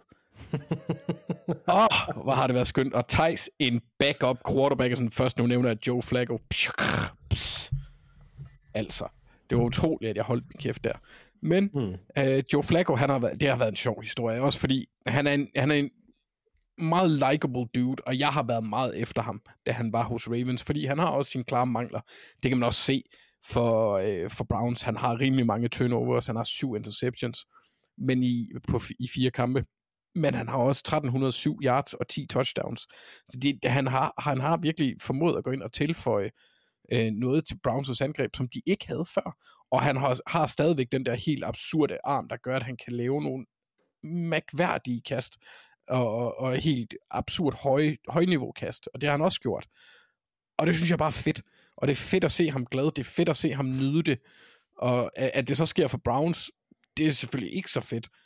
Men øh, det, jeg, jeg, kan, jeg kan bare ikke, jeg kan ikke rigtig andet end at hæppe lidt på ham, selvom jeg i overordnet set i år for Ravens skyld skulle de jo gerne have tabt, og der skulle de jo ikke have fundet ham her. Mm. Men, men det har de gjort, og, og det kan jeg sgu egentlig godt lide. Så det har været min, øh, min, min nummer et oplevelse i år. Det har været en, en spiller, som har fået øh, folk, der har begået flaggerslander til at ligne noget, der har lige fået en fisk i ansigtet. Men tak for det. Jeg er glad for, at du fik nævnt vores Super Bowl aften på, på Proud Mary. Det var en kæmpe, det var en kæmpe stor oplevelse. Mega fedt, og mest af alt også for det første for at være sammen med jer, men også for at være sammen med alle andre glade NFL-fans. Og hver gang vi kan komme ud og gøre det her, så bliver vi glade. Ja. Og, øh, og det, jeg håber, det er noget, der ligger i fremtiden også. Så, at kunne komme ud igen en gang imellem og, og snakke med nogle af jer derude også, fordi det, det bliver vi alle sammen klogere og gladere af. Og, og det, der kan man måske også lige sige, fordi vi, vi har fået, øh, folk har skrevet og spurgt os, om, om det er noget, vi gør igen, men, men i år er det simpelthen ikke muligt for os, i hvert fald. Øh, så, så der bliver ikke noget værtskab. Øh, vi, har, vi har for travlt. ja, desværre i år har det, har det virkelig, virkelig, virkelig været presset, øh, så der har det ikke kunnet lade sig gøre. Men lad os, du, øh, lad os håbe, at der, der kommer andre ting i, i, her i, i den ekstra, ja, i fremtiden, ja, hvor at, øh, at vi kan, kan være med igen. Det vil vi i hvert fald rigtig gerne. Så, øh, så ja. Godt, jamen øh, tak for det, Anders. Og du afslutter noget så sjældent nu, som det, der bliver en top 9 fra, øh, for os er det pissirriterende egentlig, at vi ikke lige har taget den sidste ting med, som, øh, som kunne have gjort det til en top 10 for 2023. Men det bliver simpelthen en top 9 for, øh, for 2023 fra, fra Doc, og øh, tusind tak for 2023, og så lad os hoppe ind i øh, fjerde kvartal. The bills make me wanna shout. kick your heels up and shout. throw your hands up and shout. throw your head back and shout. Come on now, the bills are making it happen now. Now, come on and shout. Yeah, yeah, yeah, yeah. Og så er vi i årets sidste fjerde kvartal. Der skal sættes picks. Og jeg er ikke sikker på, at jeg på nogen måde har lyst til at overhovedet at snakke om det her. Øh, men det skal vi jo. Og øh, ja, Anders, statsministeren. Ja. Hvad har du til os? Jamen, jeg har jo drillet dig lidt i, øh, i den her uge, øh, og det har egentlig gjort meget for sjov, for så slemt var du heller ikke, Mark. Du kom på 500 med en, øh, med en fin 8 og 8. Nå, okay. Det var ja, faktisk ja, bedre, så- end jeg havde regnet med. Ja, ja, så jeg drillede, drillede dig en del. Du, øh, du missede også på en del. Øhm, det gjorde vi ikke alle sammen, mest dig. Og så, øh, og så er Tejs, som jeg egentlig sad og troede, puha, Thijs han har en god runde i den her u- uge. Han kommer til at overhale ham. Men det gjorde han ikke, fordi vi gik begge to 5 og 11. Og, øh, og som samlet enhed, der gik vi 10 og 6. Og det skal- betyder... skal- Ja, Hvad sagde du, I gik 5 og 11? 11 og 5. Undskyld, tak. Tak, Mark. Ah, okay. Det er, øh, det var godt, det er godt at have en assistent på. Øh, 11 og 5. ja, okay. Jesus Christ. Ja, i, i særligt efter det gik øh, relativt godt. Mig og øh, vi missede øh, alle sammen på øh, Steelers. Der havde vi alle sammen taget Cincinnati. Vi havde alle sammen taget øh, Washington øh, Commanders. Og så havde vi alle sammen taget Chiefs, og vi havde alle sammen taget 49ers. Det var der, hvor vi var fælles om at fejle. Ja. Og, øh, åh nej, vi havde også alle sammen taget Colts. Okay. Så øh, nu, hvor jeg kan se det, så skal jeg lave en redigering. Mark, du gik 7 og 9. Oh. og mig og Thijs, vi gik 10 og 6. Ja. Øhm, og som, som samlet enhed gik vi så 9 og 7. Oh. Åh, oh, hvor er det godt. Og det første øh, online øh, live øh, opdagelse af fejl. Øh, jeg kunne godt Ja. have ladet den ligge, fordi folk ved jo ikke, hvad vi har valgt, så det er jo, øh, det er jo som det er. Men det ændrer ikke rigtig noget på den samlede stilling, øh, andet end at øh, du stadigvæk, og det, nej, ved du hvad, det ændrer ikke på noget andet, end at tallene ser lidt anderledes ud. For øh, jeg er stadigvæk nummer et, øh, med to kampe ned til Tejs. Jeg har 137 rigtige øh, gæt, og 85 forkerte. Thijs har 135 og 87 forkerte. Så er vi øh, nummer tre, har vi Doc som samlet enhed, hvor at vi er øh, 131 og 93. Og så har vi dig, Mark, med 130 og 94 på sidste pladsen. Så du har to Jeg hørte, uger. ikke, jeg hørte ikke, hvad du sagde, fordi du, du har lige ud. Du sagde bare, at jeg var på sidste pladsen. Nej, 130 og 94. Okay.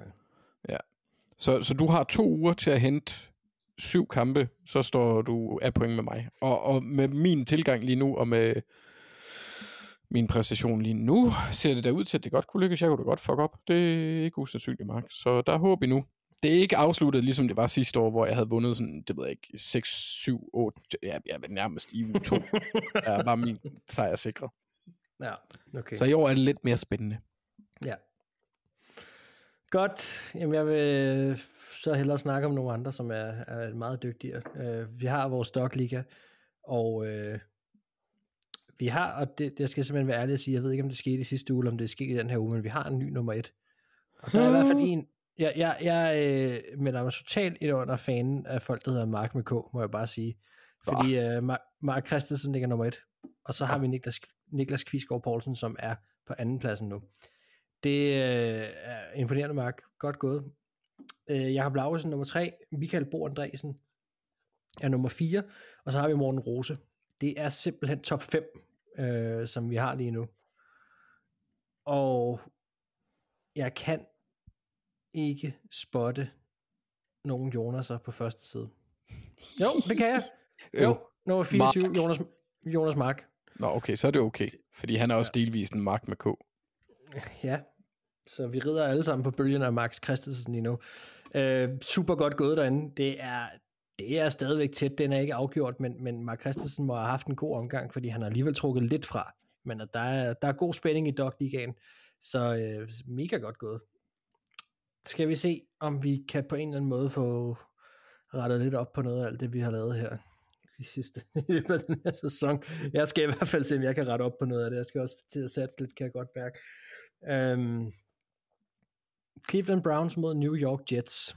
Anders, du har jo skrevet ned på forhånd. Hvad har du skrevet ned? Jeg har skrevet øh, Cleveland Browns. Ja. Jeg tror jeg ikke rigtig kan overraske nogen, men det er også en hvis, øh, hvis, hvis Jets' forsvar spiller sig op, så kan det blive en spændende kamp, men jeg tror bare ikke på, at, Mm. at Jets, øh, hvem end de sætter ind på quarterback, overlever, for deres offensiv linje er meget dårlig. Og Cleveland Browns har en rimelig Så god defensiv linje.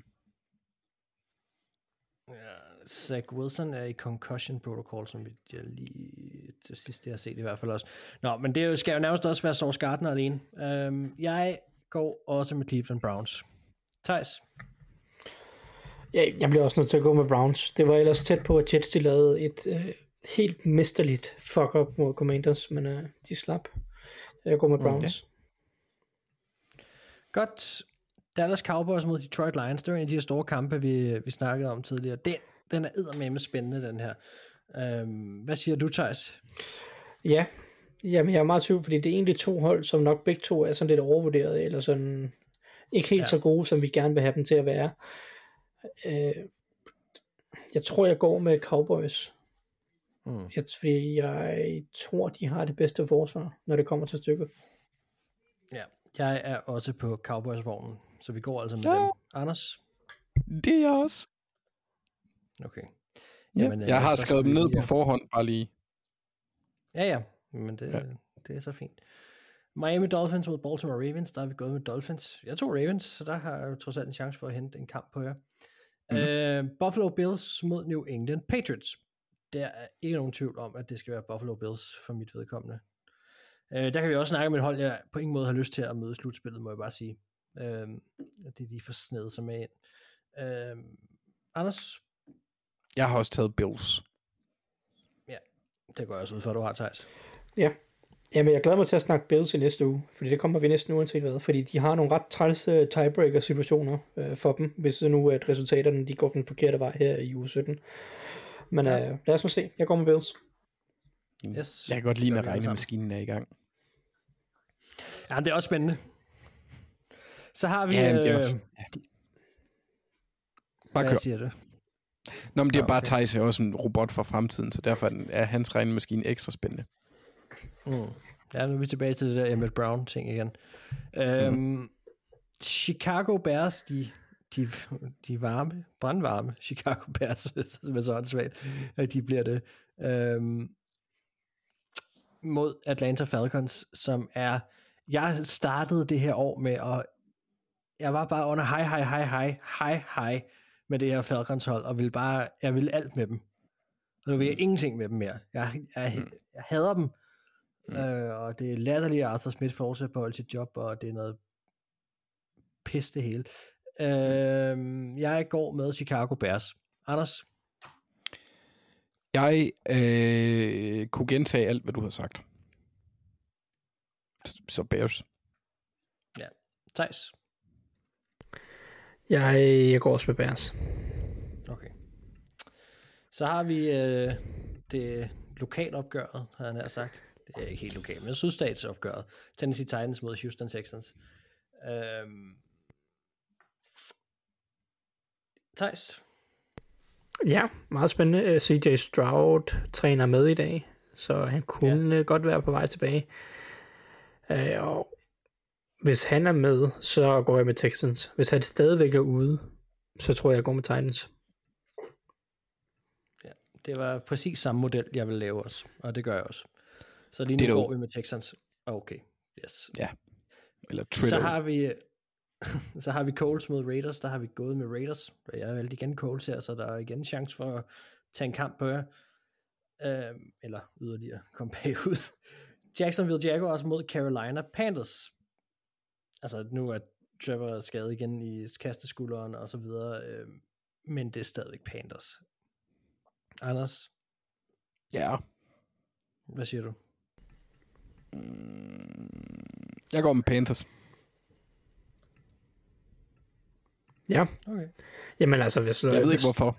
Jamen, hvis Lawrence Det er er- ude, så er Jaguars ikke meget bedre. Det er jeg bange for os. Og, Ja, og jeg, går synes, Jaguars. okay. Øh, det slog du da også på i weekenden, by the way. Øhm, Ja, ja, men jeg skal hen, hvor jeg kan. Og når du siger Panthers, det er så- rigtigt. så griber jeg Ja. den chance. Jamen, jeg går også Yes, med det kan jeg godt forstå. Ej, nogle tishoveder. Nå, Godt. Jamen, så vinder Jaguars. New York Giants mod Los Angeles Rams. Det Øh, jeg tror faktisk godt kan blive en meget sjov kamp, det her, egentlig. Øh, men forhåbentlig vinder Ramsen. Det skal de. Så jeg tager Jeg har Rams. tilladt mig at sætte den ind for, for jer alle sammen, bare lige sådan. Ja, Ja. Det, det jo for Tyra Taylor, der er tilbage til at starte for, for Giants. Det Tommy DeVito, ja. det, var, det var sjovt, mens det varede, men uh, Ja. ja, Rams. Han fik lavet lidt larm. Det var det, der kom der lidt Øh, liv i, i Giants' sæson, som ellers næsten fra start af har været meget ligegyldig Ja, men... i virkeligheden. Der var he- hele det der med hans agent også, der fik lov til at leve et lille liv på sidelinjen og blive valgt ind i Italian American Hall of Fame og få en grim jakke. Den og stå grimmeste og... jakke. Den grimmeste jakke. Jeg, jeg Ja, fatter men- ikke, at de ville gøre det. Nej, men det, Altså. der sker mange, sker mange gode ting at sige. Nå, vi går altså samlet set med Rams. Uh, Philadelphia Eagles mod Arizona Cardinals. Det er en rovfugl mod en meget lille fugl. Og sådan tror jeg desværre også, det bliver i opgøret, selvom at, øh, det her det er ikke rigtig anledningen, synes jeg, til at snakke om Eagles som deres nedgang lige nu, fordi de skal vinde den her kamp, og det gør de også. Altså, det kan, jeg kan slet ikke forestille mig andet. Øh, hvis de taber den, så kan vi med at snakke, så skal vi snakke Eagles i næste uge. Det skal vi. Øh, men det, det tror jeg ikke, det gør. Jeg går med Eagles. Thijs? Ja, men jeg, jeg bliver nødt til også at tage Eagles, men, men, men jeg ved sgu ikke efterhånden. Øh, og Cardinals er også en lille hold, der godt kan, de kan godt drille lidt nogle gange. Jonathan Gannon, Homecoming, øh, jeg tager Eagles stadigvæk. Men, Hvad siger du, Anders?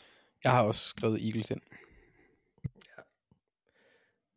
Vi har uh, der var en til Schmidt, der hænger lidt i, uh, i skyggen her med hans skade, om han spiller eller ej. Det er i hvert fald en af dem, han har den skade. Det kan, vi lige, uh, det kan man lige holde lidt øje med måske. I hvert fald, hvis der stadigvæk er liv i noget fantasy også. Nå. Tampa Bay Buccaneers mod New Orleans Saints. Det er vel de sidste krampetrækninger, der kan blive gjort uh, for Saints, hvis de skal have noget som helst. Nej, de er... Nej, jo, de er on the, de, det er det jo. Det må det være. De skal i hvert fald ind og vinde den her kamp. Hvis Ja. de skal have nogen som helst chance. hvis, hvis Buccaneers vinder den her kamp, så er Buccaneers, de har vundet divisionen, og Saints har 0% chance for at komme i slutspillet. Ja. Så det er en, en meget afgørende kamp. Ja. Hvad siger du, Anders? Jeg siger, Saints går ikke i slutspillet. Nej. Jeg tager boks. Ja, ja. Jeg, øh, jeg tager også Buccaneers. Det gør også. Så har vi Commanders mod 49ers. Det er vel 49ers hele vejen rundt. Yes. Igen, det er vel ikke en, det er jo ikke en kamp, vi kan snakke om 49ers, øh, hvis de har små problemer. Brissett bag? starter. Sam Howell-eksperimentet mm. er... Øh, hvis ikke det er dødt, så er det on life support. Ja. Det, til gengæld så kommer Chase Young hjem og får lov til at, at prøve at ramme nogen i hovedet. Mm. Øh, Og hvis han prøver at ramme øh, Jacob Brissett, så er det en mand med en øh, god røv. Okay. Så har han, vi, står, øh, han Seattle- står virkelig og flexer den på det billede, de har, de har lagt op inde på Twitter. Det ser skide sjovt ud. Ja, men så ind på Twitter med jer. Mm. Øh, Seattle Seahawks mod Pittsburgh Steelers. Så. Nå, så sker der noget. Uh. Jamen, Thijs ved vi godt, hvad han har taget. Han tager jo Steelers. Han, han, det skal han han tager, til, nej, han. nej, nej, nej, nej, nej, jeg har lovet Katja, at han tager Seahawks. Jamen, det kan han ikke. Han har jo sagt, at han vil tage Steelers hele året. Men, men det, Jamen, det, det, det det, der, i flippede jeg allerede på i sidste uge, Mark. Altså, jeg flippede ja. på den sidste uge. Jeg, jeg, jeg kunne ikke længere. Ja. Mine øjne, de brændte. og, og hvad skete der så? Det så vandt, så vandt de. Ja. Det Og kan jeg da hvem havde sagtens, George Mark. Pickens, hvem havde George Pickens på bænken i Fantasy? Sandsynligvis dig. Ja. Ja, men jeg vandt alligevel. Haha, over Jeppe Dong. Woo! Ja. Altså, Tyson, okay, det er meget skuffet over, må jeg bare sige. Det troede jeg ikke, du kunne.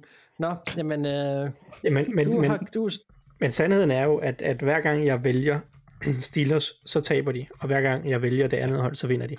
Det er faktisk ja. næsten været... Altså, det, det, jeg er, det er kun tre gange, at det, det rigtige godsøjne er sket i år, eller noget den stil. men du skulle bare holde ved den her uge, fordi hvis du nu ville have holdt fast i din formulering, så sagde du bare året ud. Ikke noget med sæsonen ud. Du sagde året ud. Ja, så det var jo egentlig bare den her uge, du skulle Men jeg havde brug for, at Steelers de vandt over Bengals. Øhm, Så, så, okay. så jeg blev nødt til at flippe den, og, og, og, jeg, og også, det er også det, jeg gør den her uge. Jeg bliver nødt til at tage Seahawks, fordi at, at Steelers de vinder hver gang, jeg tager det andet hold. Næsten uden okay, undtagelse. Jamen, øh, så tager jeg også Steelers, når du tager Seahawks. Anders? Ja, men det, det er- ved du hvad? Øh, det er fristende at gøre, Mark, men øh, jeg tager også Seahawks. Okay. Ja, men øh, det er godt. Jeg har også behov for at skulle ende nogle kampe på jer. Så øh, indtil videre er talt sammen, at hvis alt går, som det skal, så kan jeg hente fire kampe indtil videre på jer. Plus, og så har Nå. du en uge, hvor du kan hente de sidste fire. Så er den hjemme. Og så er det vinder du. Til otte kamp? Er det blevet til otte kampe? Ja, hvis du skal vinde. Nå, nej, nej, jeg skal bare ikke tabe. Det, øh, det må være målet. Åh, oh, Nå. altså, så skal der ikke så meget til. Denver Broncos mod Los Angeles Chargers, den kan vi bare slet, tænker jeg. Jeg, jeg, har lige, jeg har lige set, at Broncos de gerne vil bænke Russell Wilson, fordi de er bange for, at han bliver skadet, så noget af hans penge bliver garanteret her til foråret. så øh, det betyder jo, at, at altså Russell Wilson han er færdig i Denver. De vil gøre alt for at cut ham, eller trade ham, eller hvad de nu end kan gøre, der giver mest mening. Også forståeligt. Så det, det er jo nok Easton Stick mod Jared Stidham. Øh, Ugh. også kaldet en New Year's banger. Det kan man godt gå tidligt i seng. Den New Year's banger. Ja. Føj en kamp. Jeg tager Denver Broncos.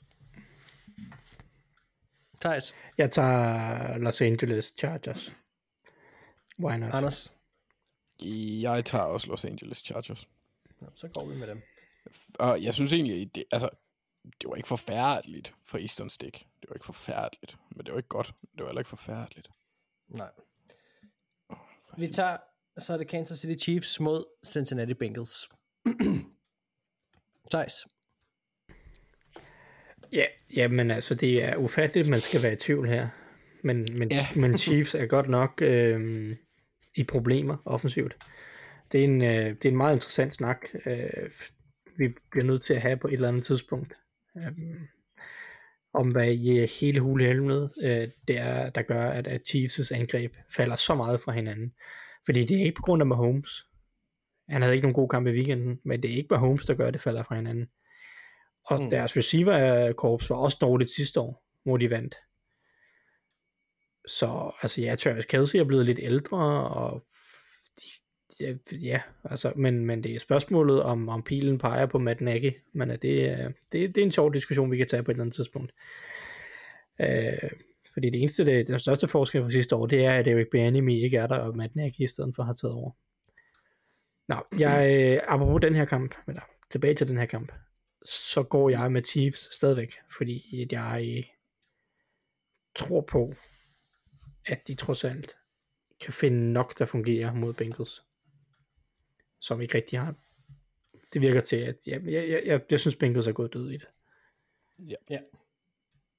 Jeg går all in på at få et opsæt nu, så jeg går, på Beng- jeg går med Bengals.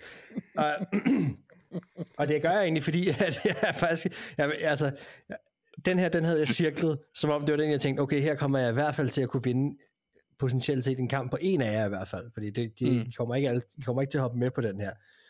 Øhm, det er lidt på en mavefornemmelse også, det her om, at, at, at de vil gøre, hvad de kan for at irritere dem her til sidst, og jeg synes, der er rigtig meget, der ligger op til en bounce-back-kamp for Chiefs, og de er også det bedste hold. Og Mark, Men jeg sikkert, sikkert et comeback, det vil være også. Men jeg kunne godt se øh, Bengals gå ind og drille dem lidt her. Ja. Igen. Nej, jeg tager Bengals. Men prøv at Godt. tænke på, hvis det lykkes dig at vinde i år, efter du har været nummer sidst hele året. Ja. Ja, det vil være vildt. Har jeg været, har jeg været sidst hele året? Ja, altså hvis vi ser bort fra Doc, så tror jeg faktisk, du har. Nej, ja, det er, hvor man Men så, så undgår du også, at Balder han skal i en Packers onesie. Det kommer ikke til at ske, Anders. Mm, Nej, nej, nej, nej. Det kommer ikke til at ske. Jo. Nej, det gør det ikke. Det kan jeg love dig for det. Det kan jeg. Åh. Ja. Let's go Bengals. Og øh, så har vi så Minnesota, Minnesota Vikings med Green Bay Packers til sidst. Og Øh, jeg, jeg fik ikke Anders' øh, hvad, hvad valgte Anders? Jeg har taget Chiefs. Jeg, har, jeg har valgt Chiefs. Ja, det, ja, det tænker jeg lå rimelig meget i korten her. Ja. Øh, så havde vi Vikings med Packers, og der er vi gået med Packers. Det var Thijs og jeg, der valgte Packers. Anders, der valgte du Vikings. Åh oh, ja, Thijs han kan komme af point med mig nu, fordi jeg har Ja. også valgt Panthers.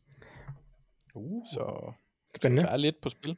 Jeg er glad for, at vi i det mindste kan bevare lidt, øh, lidt ekstra øh, hvad hedder det, spænding her til sidst også. Ja, løbet men- altså, ja. Jeg ved, nu har jeg ikke kigget på det, øh, regnet ud, men hvis vi kommer i en, po- i en situation, så kan det jo måske, måske, jeg ved ikke lige, hvordan det går med dine kampe, så kan det lade sig gøre, at vi alle sammen står lige i den sidste runde.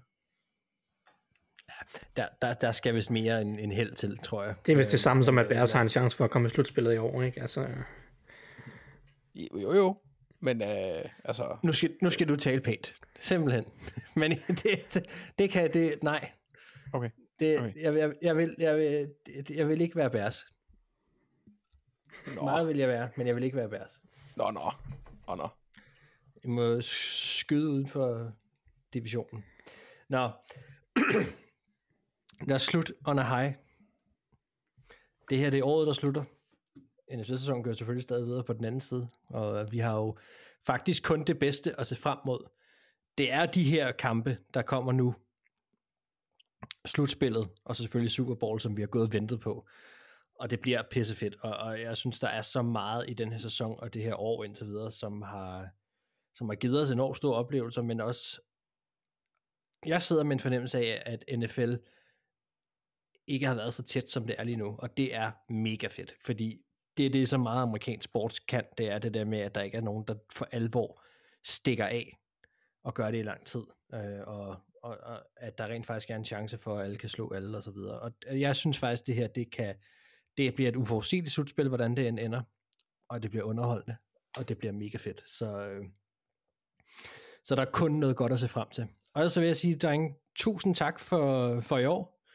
Det har jo været en, en lidt ny konstellation, øh, hvor at vi jo desværre ikke har, har Mathias med i podcasten længere, men, øh, men indtil videre har det været en fuldstændig fornøjelse at, at lave den sammen med jer. Det har virkelig, virkelig nyttet det, og, øh, og håber selvfølgelig, at vi kommer til at lave mange fede programmer fremadrettet. Øh, og ellers så må jeg jo bare sige rigtig glædeligt nytår derude til jer, drenge, og til, til alle vores lyttere derude også. Jeg håber, I kommer fremragende i det nye år sammen med alle dem, I holder af, og ja, får noget god mad og noget, noget god drikke, og får noget rigtig, rigtig god fodbold, også nytårsdag. Så, øh, så er der vist ikke så meget andet tilbage at sige end uh, tusind tak for den her gang. Med mig har jeg haft uh, Thijs Johanger og Anders Kaltoft. Mit navn er Max Skafte Åbengård, og vi lyttes ved i 2024.